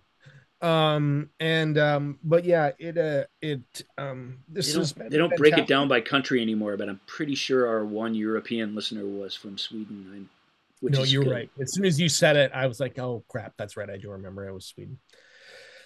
Um, I yeah, I thank all of you, and obviously Ryan, I thank you most of all. It's been um, this has been fantastic, and it's been just an absolute treat, and um, and the fact that we got to do it and continue to do it throughout the pandemic was such a huge, such a huge lifesaver. Uh, to uh, get to have unbelievably something. so. I agree. Yeah, to have something and, and a way for the two of us to just continue to talk. So thank you to Zoom technology. And um, and then it allowed us to have our friends on much in a much easier way. Um, so uh so thank you all you listeners and um this is a goodbye but it's um it's Ta just ta us- for now, for sure, because that's Until how it has time. to be. And I, I've already said what is so great about what Joel brought to this process for me, and how he helped me and propped me up, and then even did it on the show, and just continues to do it like in a genuine way, not just because I really need it, because I do really, really need it a lot. it, it it's I just I really really appreciate that, and I, I it, it's he, he's not some pushover. He get his way on the show quite often, which is how it should be.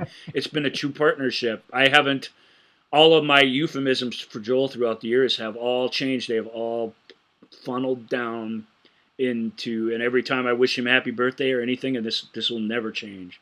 It's they funnel down into the word partner, partner, you know, Western style, because he's my partner and I just I'm so so grateful for it. There's no I'm pretty good with the words part of things, but it's it's really tough to express, you know, perfectly and eloquently what you've meant to me and what you guys all mean to me. So, and what just people who showed up for the show and engaged in it have meant. You know what I Mhm. mean? Uh, if you really want to hear my philosophy of life, I've emphasized it on the show many, many times. But if you go back just a couple episodes to the end of the actor show, you'll hear it again.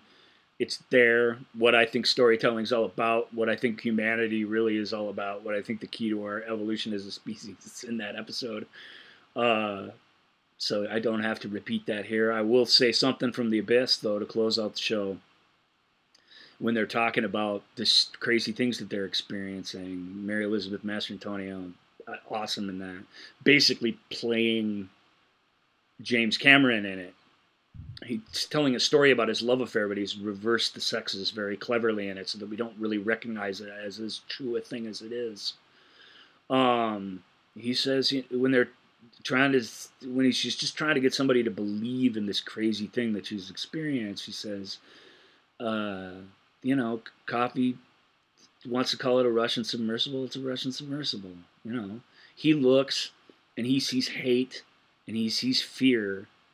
But you have to look with better eyes than that. And that's such a great line, and it's my sort of mission to continued mission for us, and my sort of challenge to everybody out there. But most of all, thank you. Thanks for joining us and making it real. That's what an audience does. Joel will be the first to tell you. Yep. All right. Thank you, gentlemen. Thank you all so much for coming uh, and being on our 200th and final episode. And um, special something I hope Ryan likes. Done your country a great service, and we thank you. And uh, we trust you found the settlement satisfactory. Oh, the money's fine. The situation is totally unacceptable. Well, gentlemen, I guess that just about wraps it up. Where is the podcast? I thought we'd settled that. The podcast. Somewhere very safe. From whom? The podcast. is a source of unspeakable power, and it has to be researched. And it will be, I assure you, Dr. Brody, Dr. Jones. We have top men working on it right now. Who? Top men. Hmm?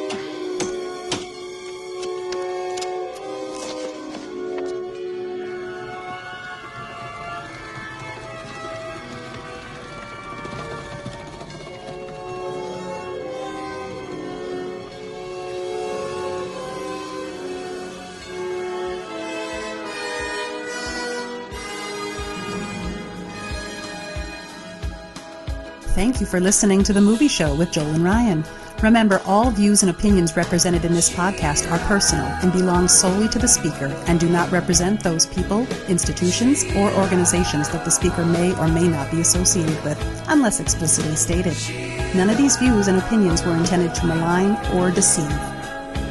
And now, Here's the producers, circa 1982, to play us out.